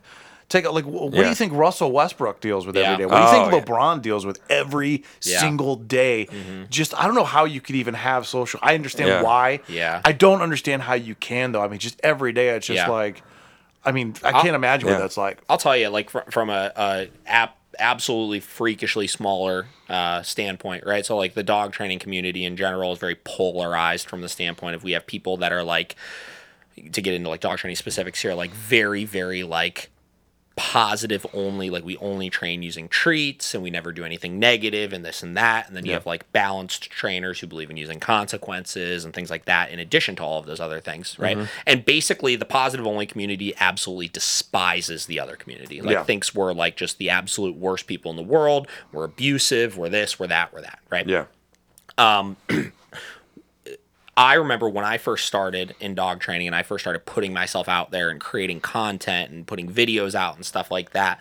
I got absolutely annihilated one time because some positive only group reposted one of my videos in their feed. And for about five days straight, every 10 minutes, I would have somebody DMing me or sending me a message basically telling me that I should go kill myself or that I should fucked. go and they hope I get attacked by a dog and this and that. And it was just absolutely insane. You're like, what the fuck? You're is sitting there and you're reading it, and it's like you know you're not a bad person, right? But at the same time, you have all these people just telling you over and over and over and over and over again how you are. And the thing is that in any industry, but in this one specifically, that happens all the time to newer trainers that are getting involved in this kind of stuff and something that they have to deal with, right? Yeah. So with all of that being said, for as hard as that is, at some point you have to be able to step back and realize it's just a bunch of fucking idiots. They Yeah, have no totally. idea what they're talking about. They have no idea what my life is. They have no idea my intentions. They have no idea what I'm actually doing. And you, you kind of do learn to some extent to turn it off, right? Totally. Now, I think there are some people that are, you know, that blow up to a standpoint of like Kevin Love, like virtually overnight, where they have like nine gazillion times more than that happening to them, just rapid fire. But I would say like the LeBrons and like probably the big name actors and all this kind of stuff that have it, they've almost probably mentally prepared themselves to it at a much smaller scale Yeah, leading up to probably. it, where you really can just like be like, you're just a fucking idiot. Yeah. Well, you know, so Yeah. the, the, other I thought about the. Uh, um, you guys know who Chrissy Teigen is? Yeah. Maybe. Oh, she's a She's John, Legend's, wife. She's Oh, really? a former The cooker. model. She's Maybe an not then, I don't entrepreneur, know. Yeah. business owner. She does a lot of stuff. Sure. Um, so she, uh, it's funny because this all, it all kind of everything that we talked about in the last ten minutes, I think, has happened to her in the last twelve months. Sure, So yeah. she was very well. I mean, she probably has thirty million followers on Mm-hmm. Instagram and Twitter, and she actually. I still think sent one of the funnier tweets I've ever seen in my life. she said that uh, so her, her husband's John Legend. She says, "I always walk around with a note in my pocket that says John did it. That way, if I ever die, he can't remarry." that was really funny. Yeah, it is funny. But she um, so she, some messages about her sh- came out where she was reaching out to somebody. Uh, a younger, like I think, reality star, basically telling her she's a piece of shit, Sure, sure. and telling her stuff like she, the world would be better off Yeah. if you killed yourself, like really Sure, harsh sure. shit. Yeah, yeah. And um, Wait, Chrissy Teigen, said these things to somebody else. Said it to, I don't remember Oh, who the, the man. girl she Yeah, said it to, yeah. but said it to this girl, this like kind of like a reality star trying to Yeah. make a name for herself. Some brutal shit. Yeah. Um, and it finally came out years Wow. later, and uh, she got dropped by pretty much everybody. I you know, they believe were it. like, "Can't work with you, can't work with you." Can't have that stuff. And then, Yeah. a- like maybe like two or three months went by, and she sends out this Instagram photo of her and this long message about how she's struggling, and and I I kind of had the same thought that you just said in terms of like you got to just turn that off. You have to. And listen, for that that example that I, I told you guys where it was like five days of just straight bam, bam, Yeah. bam, bam, Yeah. bam. There was points of time where I was like, God damn, like like this is like crazy. You Yeah. know? Like you really start getting down on yourself a little bit for it. But you, you you have to be able to turn it off. You have I- and, to. and I don't think that she Yeah. can or did because the the mess the message because then I started having that same thing like okay so you have you know this this great very successful husband you're very successful financially you're fine I mean you were just posting photos you and your kids in parishes two really Yeah. beautiful kids but the thing and, and that that's what I struggled with reading this stupid post because I was like Yeah. she still just misses the likes and the comments. Yeah. And she's trying going on it. She's still trying to get that back. She's telling everyone she's struggling. Yeah. Please forgive Yeah. her. It's been so she wants all Yeah. that adoration from people that she doesn't fucking know. I think the hard hard part in that situation also, and the only difference is when you are in a situation where you actually did something wrong Yeah, and then oh, you're getting yeah. the backlash for it. Like right, like Oh, she yeah. definitely fucked up by sending that message, right? And so that kind of validates the things that those people are saying, which makes it even harder. Yeah. Right. And I'm not saying that's right by any means for people to be assaulting this girl over Yeah. it, like via message, but that's got to make it a lot harder to shut off. Like I can imagine if I really screwed something up and I had a bunch of people just telling me I really screwed it up and I knew I screwed it up, Yeah. that would that would really be hard, you know. There is a part of the Chrissy Teigen. So the story actually is a little longer with Chrissy Teigen. So Chrissy Teigen. I was gonna say that seems kind of random. I, there's Yeah. always a little bit more context to something. So the, the but- so what I know about the Chrissy Teigen thing is so I could go down a really long road. So she was very anti-Trump. Sure. But then there were pictures before where she was friends with Trump Okay. before he Everybody was has a picture before. Yeah. because he was Well, a they were- celebrity. yeah, Everybody he had was pictures with him as a celebrity. So then, but then The she was- Clintons and, him were damn good friends. Yeah. But the only reason why I bring the Trump thing up is because she was like sh- like per- publicly Yeah, yeah, yeah. shaming Trump. Yeah. And she was um telling she was telling people like yeah, no, fuck this guy. Like Yeah. I'm right, you know, but she kind of promoted not bullying Sure. on Twitter at the same Oh, time. that's she was she was promoting So it made it hey, even people worse. have mental health issues. Sure, yeah. She was very high on the like the not Yeah. I don't I don't want to say the woke bandwagon because we're all woke and to some level, but she was very like, hey, you can't be like like you can't say that stuff. That's rude. Like she would call people out for saying fucked up shit to people. Sure. And then she got and then then there was some and- backla- and- yeah. Well, then she had a then then then she got a little backlash. Yeah. Then she had a miscarriage. Oof. And then the messages came out. I'm, Oh, Then the shit. messages Okay, came out I that she told know someone to kill themselves. So like I didn't. I, I'm not a fan of Chrissy Teigen. I'm not really a fan of most celebrities, to be honest. Like there's a few I like idolize in some way. Like I'm like, oh, I want to be like them or something. But like I don't have any ill will toward. I felt really bad because she said something shitty, but the internet was shitting on her Yeah. right after she had she had a miscarriage. I didn't know that part. So that Yeah, um, and it, th- that makes it a little more skewy Like, because if I'm- people knew shit. yeah. and People were Oh, telling her like, "You should have had a miscarriage and ah, shit," and she got off the internet. But it, at the same time, like she did go back on knowing she was going to get back into it. It was Yeah. eventually. I I think it's. I don't think it happens too much anymore. I don't know, but it doesn't change any outcome. Yeah. No. But it's just it, it's a, there's a long. I just know a bunch of. I know where she's been in the news on like Yeah. social media. She was already in probably not a great headspace to begin with going into it. Yeah, Yeah. like because it goes it goes back and forth of like someone just on Twitter just tweeting, and then it gets real, and then it gets realer, and it's like holy shit. Mm-hmm. Yeah, but it's funny that uh, today's day and age people care a lot about mental health, Yeah. but then not not related to the Chrissy Teigen thing. No, but that's just in general, like it- every every other person's like, oh, my friend has mental health Yeah. problems, and then Well, someone voted for Trump to like kill Yeah. yourself, and it's Yeah. like okay, but where's the Yeah. Where do we draw these lines? yeah Yes, yeah like 100%. the, and, It's a political line. the lines are all the lines are all kind of getting redrawn because politics got so fucked up Yeah. for like four years Yeah. five four or five years that now every it's like a good it's a not a good i wouldn't say good restart Yeah. it's a, it's a restart hopefully You know what's really interesting? Going back to one of the original questions you asked me about what's like the hardest part about you know growing a company and this and that. Yeah. Mm-hmm. It's when you start getting into the emotional aspect behind things because like I'm a very calculated person from the standpoint of I remove emotion from like most of my decisions that I make. I remove emotion from most of the things that I do, and I'm able to look at like this equals this, this plus this equals this. Yeah. Right. But then you start adding in that emotional variable of every Oh. single individual that's with Yeah, you. Right. calculate and it. as it grows, right? Like you hit a point where it's, you know, 15 people, that's 15 different relationships and emotions. And then you start looking at the individual ones throughout that of like this person's relationship with this person's and this person's with this person's and blah, blah, blah, blah. you go down the spider There's web an, of yeah. there is an endless amount of variable that is all centered around emotion that I am still learning how to handle. Yeah, Right. yeah. And a part of my hack for that that I figured out is having really, really great leadership that's able to help with those things. Yeah. Right. So like Yeah. my current manager that I have right now is so freaking good at that kind of stuff Yeah. of just the interpersonal relationships that it removes some of that from me needing to be aware of all of those things going on at any Yeah. given time. Um, Well, I've- I but that's feel a very difficult. That is a very. very I feel like you do a thing to it. where like I don't think mean, that's something that you you'll You'll no, never no figure it one's out. gonna Nobody figure will it figure out. it out. You're just gonna constantly work on Yes. I feel like I feel like a good like not a solution, but some way I've been able to deal even like booking shows. Sure. Because book like I book a comedy show and there's I'm friends with a lot of comedians and Yeah. I won't book them on shows and some of them be like, why didn't you book me? There's a weird thing of like, okay, so doing doing what I need to do professionally with logic Sure.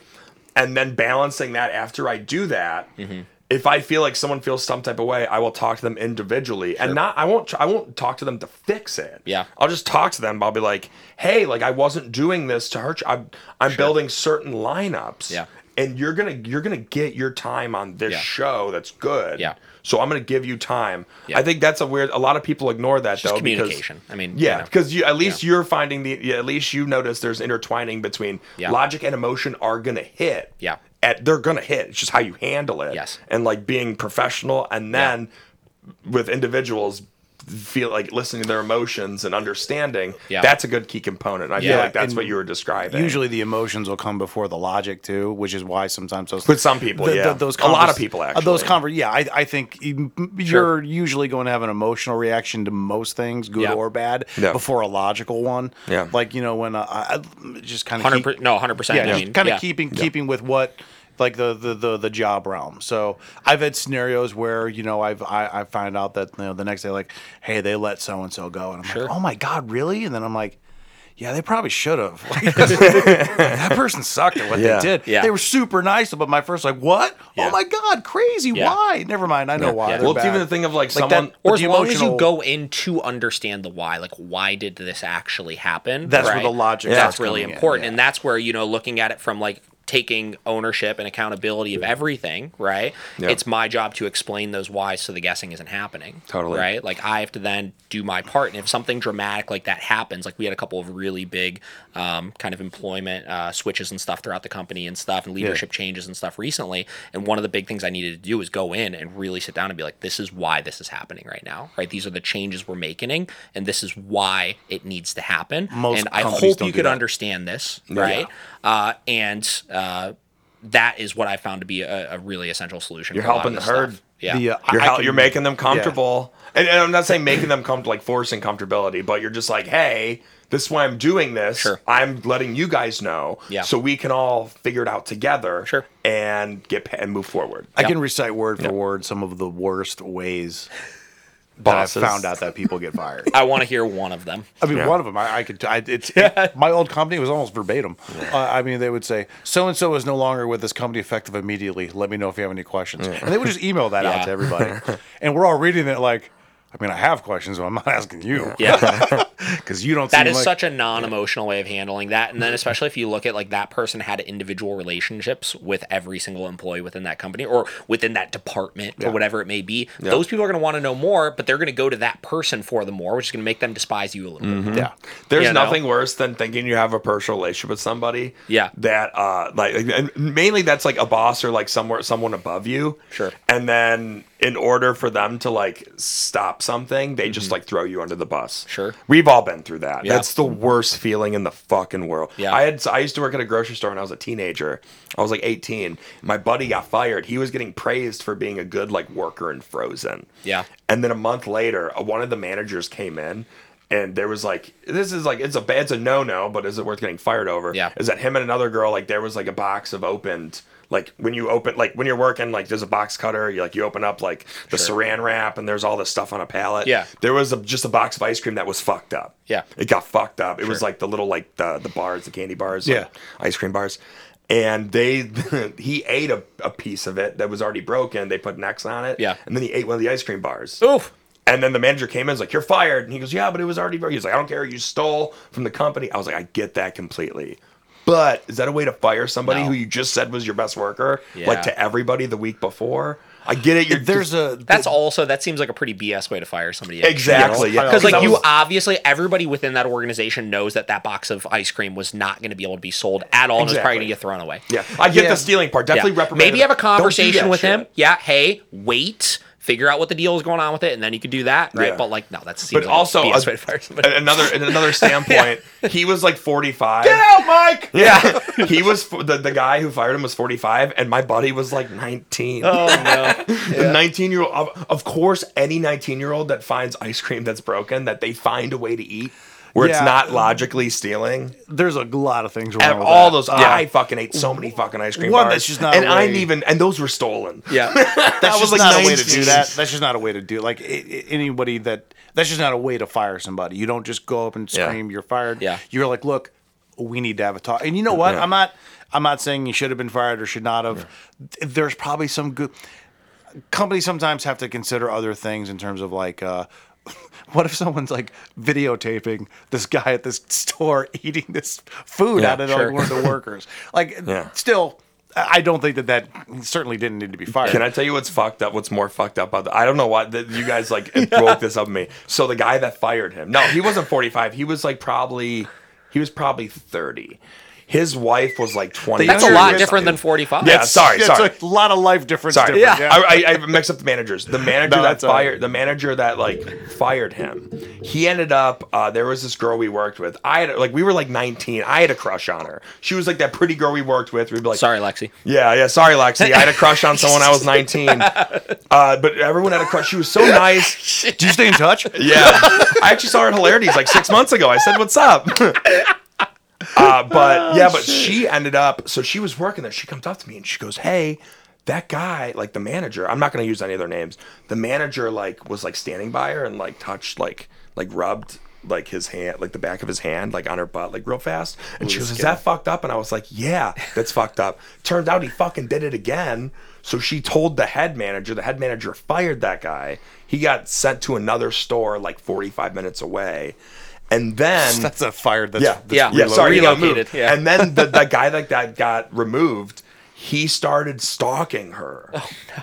And then in my mind, This I is was getting like, a lot more serious. yeah, I was like, this guy's a fucking ass. He fired some kid over ice cream because he was, and I thought about it. He was probably flirting with the girl. Like they were eating ice cream because they were eating, they were eating, like he was eating ice cream and they were like kind of flirting like the the girl that he liked. And He probably the thought it made guy. him look tough too. Yeah, and he goes, I'm gonna fire this guy. We're gonna be together forever, you little 19 year old. And that guy was a fucking asshole. So I don't know where I was going with that, but you guys unlocked the fucking. You made that story real weird.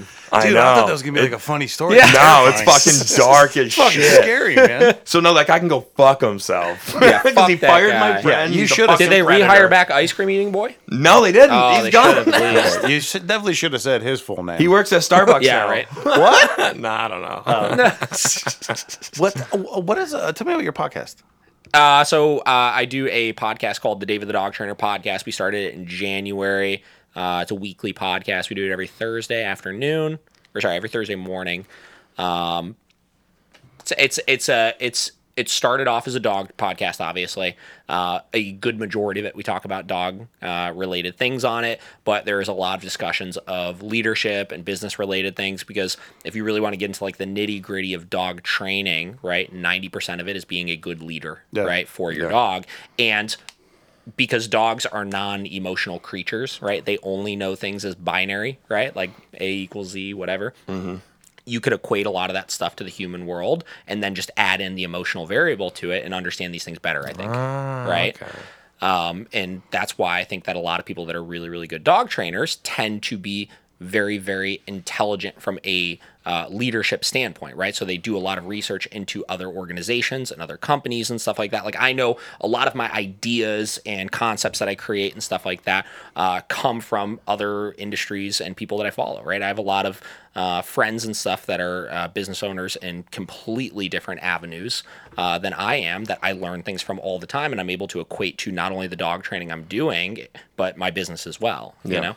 Uh, so we've kind of started to dabble into uh, having like more business specific podcasts and stuff. We've had a couple of guests on that are in different avenues that I just know through. I've trained their dogs or things like that. Yeah.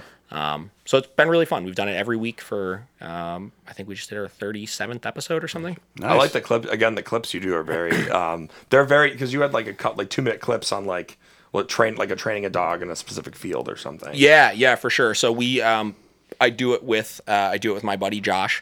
Uh, he owns a company called Josh, or sorry, uh, uh, Yeah, Josh Dobe Productions, uh, and he does. I thought it was going to be just Josh, which would have been yeah, awesome. yeah. Company's just name is Josh. This is my friend Josh. really he cool. owns Josh. Josh is Josh. Uh, but he does a lot of uh, a lot of food photography and stuff for Okay. like restaurants and stuff like that. And he really started blowing up with that around COVID uh, to help people to be able to promote their brand better and to evolve to the climate right now where people are finding restaurants via social media anymore, right? That's all the only way that we honestly. It's it's Right. That's how you we see it. Oh, that looks delicious. I want to go there. We right? uh, the the the Cleveland bucket list. I find a lot through there because Haley posts all the like places Yeah. I never knew existed. My wife Yep. all the time would be like, "We're gonna try this new place," and she'd Yeah. show me a picture of food, and I'm like a child, so I'm like, "Yeah, let's go there." Yeah. Yeah. So I do it with him. Uh, he does all of the video for it. Um, same deal. We record it all, clip the video and stuff together, and he'll make the actual YouTube video. They're typically hour, two hours, two and a half hours, something like that. Uh, post the YouTube video, and then he does three clips from that podcast throughout the week on YouTube as well. That he'll kind of cut and put like you know Monday, Wednesday, Friday, uh, and then we have a media team at the facility that works for us as well. So we have two additional full time employees uh, that handle all of the day to day stuff, taking photos of the dogs with us, creating content, doing stuff with the trainers, uh, helping to build everybody's kind of brands and stuff. And what they'll typically do is they'll go in and they'll take those clips and format them to like an Instagram or Facebook format, Okay. and then repost those throughout our other social media channels. So that was one thing I learned very early on with things. Probably, probably end of 2017 is when I really started investing in media where um, that's what thriving businesses do is they have media departments and that's something where it's like okay cool you know even though i own a dog training business like why do i not have a media department as well because that's what is like your easiest form of advertisement you know Has someone ever come up to you and be like, "Oh, we saw your video"? yes That's cool. Really? That- that's, That's cool. rewarding as fuck. more, more times than not yeah Yeah. Oh, that's cool, man. So yeah, it's, it's been cool. Like, So uh, and especially when I used to do a lot of the stuff like personally and everything. Like we like we really did a good job of branding ourselves and reaching out to the community and helping people overall. Where I've had people hire me from other states before to come out and train with them. Uh, you know, I've uh, went and spoke at different seminars around the country and stuff because we've put content out there and people believed the stuff we were doing. Right? They believed in the stuff we were doing. Yep. Uh, so it's been really cool. Uh, it's been it's been an awesome growth of balancing all of that personal brand building, uh, the business related things, the actual training that we're doing, all that kind of stuff. Uh, I, I couldn't be more grateful for everything that we've accomplished so That's far. fucking That's awesome. cool, man. So yeah. Do you uh what well, what do you see with this? Do you, do you want to do multiple locations, multiple yeah, cities? Yeah. So I I am uh, probably overly ambitious with a lot of things. Like I want to build an empire, you know. So like Hell I'm yeah. looking to like like big goal here right now is provide a level of dog training service that people expect out of a lot of these more expensive places. Because we were talking about one the issues people have in growing their dog training businesses they think they're the only person that can do it. So what happens is because they get so busy they have to raise their prices to astronomical amounts. So for example i have a colleague out in new york city uh, who's a good trainer very good trainer. I know the guy personally and stuff like that but he's kind of of that mindset. And this guy charges like $7000 for what we charge like $3000 for. So we have client after client after client from New York City that calls us, hey, you know, we're really interested in dog training. We literally can't afford this guy. Like he's too expensive. It's cheaper for us to drive to Cleveland, drop our dog off for four weeks, drive back, and then come back and pick up the dog than it is for us to take our dog to this guy. So we're just going to come to you. So I want to be able to p- provide that level of service they would expect to get from that guy for a cheaper price tag and be able to scale that where it could be offered all over the country. Yeah. that kind of goes back into one of the aspects that I think maybe should be more part of like business is is your competitive market research. Sure. Because that guy might price himself out of a lot of work. Sure. And listen, I mean, he's he's doing fine for himself. Yeah, right? Sure. He's Yeah, definitely yeah, making yeah. money, right? Yeah, but I mean, like uh, we all do that. But you know You- that next tier of success he wants to get to, or if he does want to get to it, Yeah. right? Like is not obtainable at that price point, in my opinion. Yeah. Right. Where But I want to help as holes. many people as possible. Yeah. You know, those like- other holes from other people. You're like, all right, Yes. how do I fill in those Yeah. holes? Yeah. Make And myself better. It's a different business model. Like I said, like, you know, like I do like working with like, you know, more, you know, I won't say more important people, but like more VIP people. Like we used to work with some athletes and stuff like that. And like, it's fun, you know, yeah, everybody course. likes being like, Hey, this is my client. Right. Yeah. Uh, but at the same time, like those aren't typically are not your best clients anyways because those aren't the people that need your service the most. Those Yeah. people have let's say i work with lebron james or somebody else right? Like the, those people have 9000 other people that care for those dogs. Like that's not creating any stress for him you Yeah. know? Where we have Oh, families yeah. that reach out to us all the time that have dogs where it's like they're ruining their lives right? And there's nothing they can do about it right? Uh, and they feel like they're going to have to either get rid of the dog put the dog down whatever. Like all these numerous issues that can be presented because they can't get control over the situation Totally. right where we're able to help those people but a lot of times those people are not the people that are able to afford this ridiculously expensive dog training program so by me understanding and creating this program that's easy for new trainers to follow but still provides the same caliber of training to the owner i'm able to offer it at a lower price point to people than a lot of these other places which makes it so that we could help more people Yeah. right It's good. So That's kind of really the goal. good. yeah I like that, man. I do. I, I th- that's a cool gig. Yeah, you got a nice little outlook, not just on you know business, but just kind of the way you're really approaching everything, everything outside of your business too. It's Sure. cool. I like that. It's man. cool. Plus, I didn't know because you're you're you're right by the RTA station on Yeah. uh, Detroit. Yeah. I've always driven past that R- that RTA station. I had no fucking idea what was there. yeah Then I dropped. I didn't know that either. then- when you then- said by Edgewater, I'm like, shit. Yeah. yeah it's on, on Berea Road Then, like, then I yeah. dropped. Then I dropped Lexi off some Wendy's. I'm like, oh, that's where this is. it's kind of hidden, you know, like Yeah. right where we're locating is such a strange area because it's in the middle of all this commercial business and then just nothing basically Yeah. around it. So it's It's own it's a solid. pocket. It's a, it's a very un uh, an unnoticeable spot. But once Yeah. you notice it, you really can't like. Yeah. You don't You know forget where there. it is. Yeah. Yeah, Mhm. and that's and those are the those are the really cool spots. Yeah. So it's memorable. Sure. Like I mean, when you're making, you're already making videos to promote it. It's Yeah. already a good atmosphere. You got good workers. Spot you really can't forget. yeah, You guys are killing it. I appreciate it, man. Yeah, Yeah. good for you, man. I'm glad. I'm glad you you. were able to come in. I appreciate it. It's been really awesome. Yeah. Yeah, it's fun. Yeah. Well, yeah. It's, We usually it's- have a lot of fun. I usually go on, I go on outbursts sometimes, and it's a lot of fun. Yeah, I usually do exactly what I did, which is sweat, and have a couple beers, and J- I'll, I'll, I'll go on. and I'll go on like a rant from like something I've forgotten about for years, and then Joe will be like, "Yeah, yeah. So wait, how's your life going, guest?" like this guy I know, he was at a grocery store, he got fired for eating ice cream. I'm like, Yeah. cool. Uh, it's fun as fuck. I like it though. I mean, listen, ah, like, it's I, easy. It's a it's I- a casual interview slash not interview. I like the conversation just that. It could go anywhere, you know, and that's why Yeah. the podcasts I listen to are like that, you know. So, Yeah, we just it's Same. fun. Yeah, I, I like. I do. I've always really enjoyed just long form. Yep. Kind of Hanging out. interview bullshit podcasts. Those just. I think those are the most interesting because We had- you can yeah. branch off into. I mean, we Yep. already did. We branched off into ten different things. Then we'd come back talk about your For sure. talk about your company, and then your company would actually trigger a lot of other discussions about what's going on. Yep. With COVID or what's going on with other businesses or other experiences and things Mm-hmm. like that. I mean, that's you. Know, yours is. It's a unique business for sure. Sure. Um, it's a growing business because I think you're. I think there's a lot more that are kind of popping up. But Sure. you know, again, I, I think a lot of people, and you've kind of alluded to a little bit, think that they're like, oh, well, these are popping up. This I, I can do that. There's a lot that goes into starting a business and any business. You you have again the the, the LLC, the insurance, the domains, the things you have to do before you even. Mm-hmm. Yeah. Have a business plan that you have to present, which you usually have to do Yeah. if you want to get startup capital. There's just so much that goes into that, and it's interesting and always exciting to see someone that kind of took that, especially early on. You're a young dude. Yep. You know, kind of took that early on and was just like, you know, this isn't really my path, but I think Sure. working for myself, being my own boss, and kind of spreading, you know. Um, you know, starting some jobs and then making sure that it's a fun environment. I mean, Jesus Christ, you guys work for dogs. I would love to do that. Yeah. Like I always see those people at the zoo. I'm like, God, that's gonna be such a fucking cool job. and then I'm like, but that elephant could step on him. Joe, I don't know if you could work there. You hate Rudy on most days. I love. I honestly, ninety five percent of the time, Rudy is just the coolest. But man, every day when we take him for walks, man, Roscoe just kind of putters down the street, and, and Rudy's just like, "Did you see that? Did you see that? Did you see that, Dad? Did you see that?" I'm like, "I saw it. It's a fucking car. Yeah. They're everywhere. Hey, Did you see that dog? I'm gonna go after that dog." Rudy might need some dog training. oh, I'm, I'm dead serious. If we, if like, yeah, if Carissa wasn't hungover, she'd be sitting right there and be like, "I need you to sit back for another 30 She'd be holding Yeah. a glass. She'd be holding a glass of wine. She goes, "I have some questions." I have several questions, the and I need your price points." That's hilarious. yeah, our our uh, podcast is a lot like the Loki series. We go on a lot of separate timelines.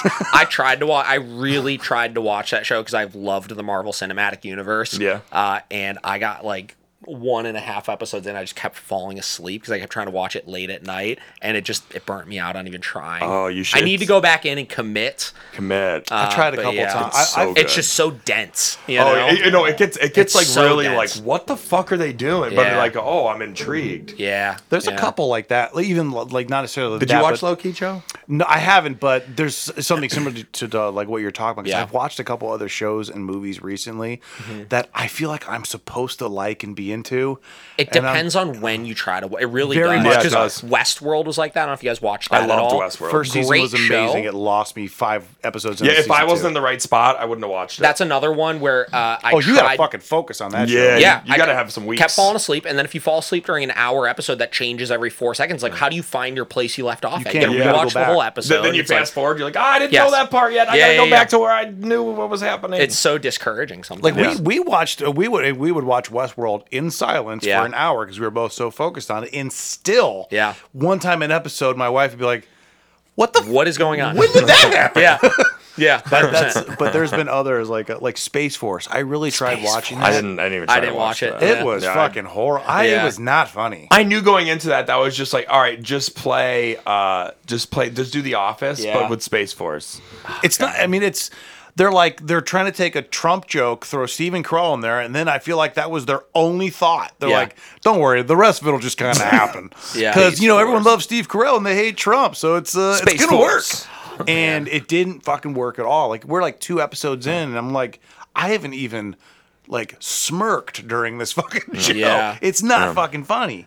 TV for the purpose of me at this point is literally just turning my brain off. Like once I get done with work, it's like I want to go home and I don't want to focus on a single thing. Yeah. Yeah. Which is why I pretty much just turn Disney movies on when I go Yep. home anymore. mhm, Disney Plus. Yeah. I've also I've discovered I discovered this with Lexi. The funniest show I've seen is Golden Girls. Golden Girls. I've heard great things. I've Watch watched that it. show. It's just a bunch of old women Yeah. I love the- saying fucked up shit. I love it's the slutty amazing. ones. I love there's a slutty one. They're like seventy. Yeah, it's so. Fu- Betty con- White is the stupid. She's a stupid friend in the group. It's Yeah. so funny. Betty White is really funny. though. She's so funny. Yeah. I honestly, I heard like it was such a silly show, but Yeah. you know, I grew up masculine. I was like six, like yeah, let's watch Golden Girls. I'm six. No, that show It is took le- me 26 Yeah. fucking years. That show's legit to watch funny. Golden Uh, Girls. Like it's awesome. It's legit funny. That's It's when you just put on just and you're shitting on each other. You don't even need the storyline. Just put it on. You fall turn the asleep. brain You're like, Yeah, yeah. Golden Girls. I it's love it. so funny. They try one episode. yeah. Have you seen it? I've not. I'll try, have to, though. Try the first episode. It's funny. All right. And Also, the gets uh, the intro song is infectious. it's pretty lit. And the card inside would say, "Thank you for being my friend." Infectious. I feel Very serenaded. Bieber. That's probably where we have to end off on this Golden do Girls. Yeah, yeah, yeah. Uh, so, uh, where can everybody find your stuff? Uh, so on Instagram at David the Dog Trainer is my personal Instagram, or you can find us on Instagram at Miracle Canine Training, the letter K and the number nine. Uh, Facebook, Instagram, YouTube, all that good stuff. Uh, and if you want to learn more about our services that we offer, or actual training that we do, miracleCanineTraining.com. Okay, and your podcast does that have a? That is all through Miracle Canine Training. So you'll find the podcast either on Spotify, Apple Podcast, any place you could listen to podcasts. Uh, just search the David the Dog Trainer podcast. David the Dog Trainer is all one word. Uh, or uh, the videos are all uploaded to our Miracle Canine Training YouTube page. I am just doing a quick. We have a lot of friends in common. I am doing a quick. Oh, yeah? mass You know, follow. Justin Topola. How do you know Justin Topola? I'm in a fantasy league Oh, with him no and Zach way. Dean. I went to school. You know Zach Dean too? I know Zach Dean oh, too. Oh my god! So Zach New Dean was one of my podcast! Yeah. was one of my skateboarding buddies growing up. Justin and I we went to school with, No, but we all yeah. yeah. we all went to school together. you know That's Big Red. You know. Justin's cat, Big Red. No, I don't. It's just yeah. this fat I, cat, I, you can- never talk to them ever oh. anymore. I, but I yeah. barely talk to them, but I would be like, Justin would be like, "Hey there, Big Red." Meow. That's And he just talks to his cat and listens to Eminem. It's hilarious. He was always the 50 Cent Eminem guy. Yeah. If you wanted to listen to rap music at that time, he was the kid you went to with it. yeah, this is this is the end of it. We got to end it here because All right, we're gonna cool. Start. We're it. gonna go down some more it. timelines. All right, check out. All right, check out Brian on the Funny Bus Yeah, for sure. Uh, definitely go to the Funny Bus and get some tickets there. I've done it. It's hilarious. It's completely worth your time. Funnybus.net. Funnybus.net. Uh, got a dot follow the net? Gayless podcast on Mm-hmm. think so. Instagram, uh, Facebook. Uh, I've actually even been retweeting a little bit, though not much. Uh, so don't really look for a whole lot of content on Twitter. Shout out to Matt Trujillo. Matt. That's the last one I did. I know. the only man to ever like badmouth a girl and then say her full name on our podcast. Yeah. Oh, he, he was like, he goes, oh, at the, we're, we're we're ending the podcast, and he's like, he goes, oh yeah, he goes, yeah, you work with Mary Santora, she's hot. we're like, all right, Matt, we're getting out of here. wrap this up. uh, and if anyone is interested in the Daisy Cake Cake Pops, uh, use uh, all uh, guiltless, all capitalized. You get ten percent off uh, per our partnership with her. And we've had them. We've had them. Had her on the podcast. She's hilarious. And we've had those cake pops. They're fucking delicious. They're so definitely fucking check them out. Yeah. Uh, so that's it, man. But then, thanks for coming in. Yeah, dude. Thank you, Happy to be here. Cool. Great job, Brian. What's up, Taupe?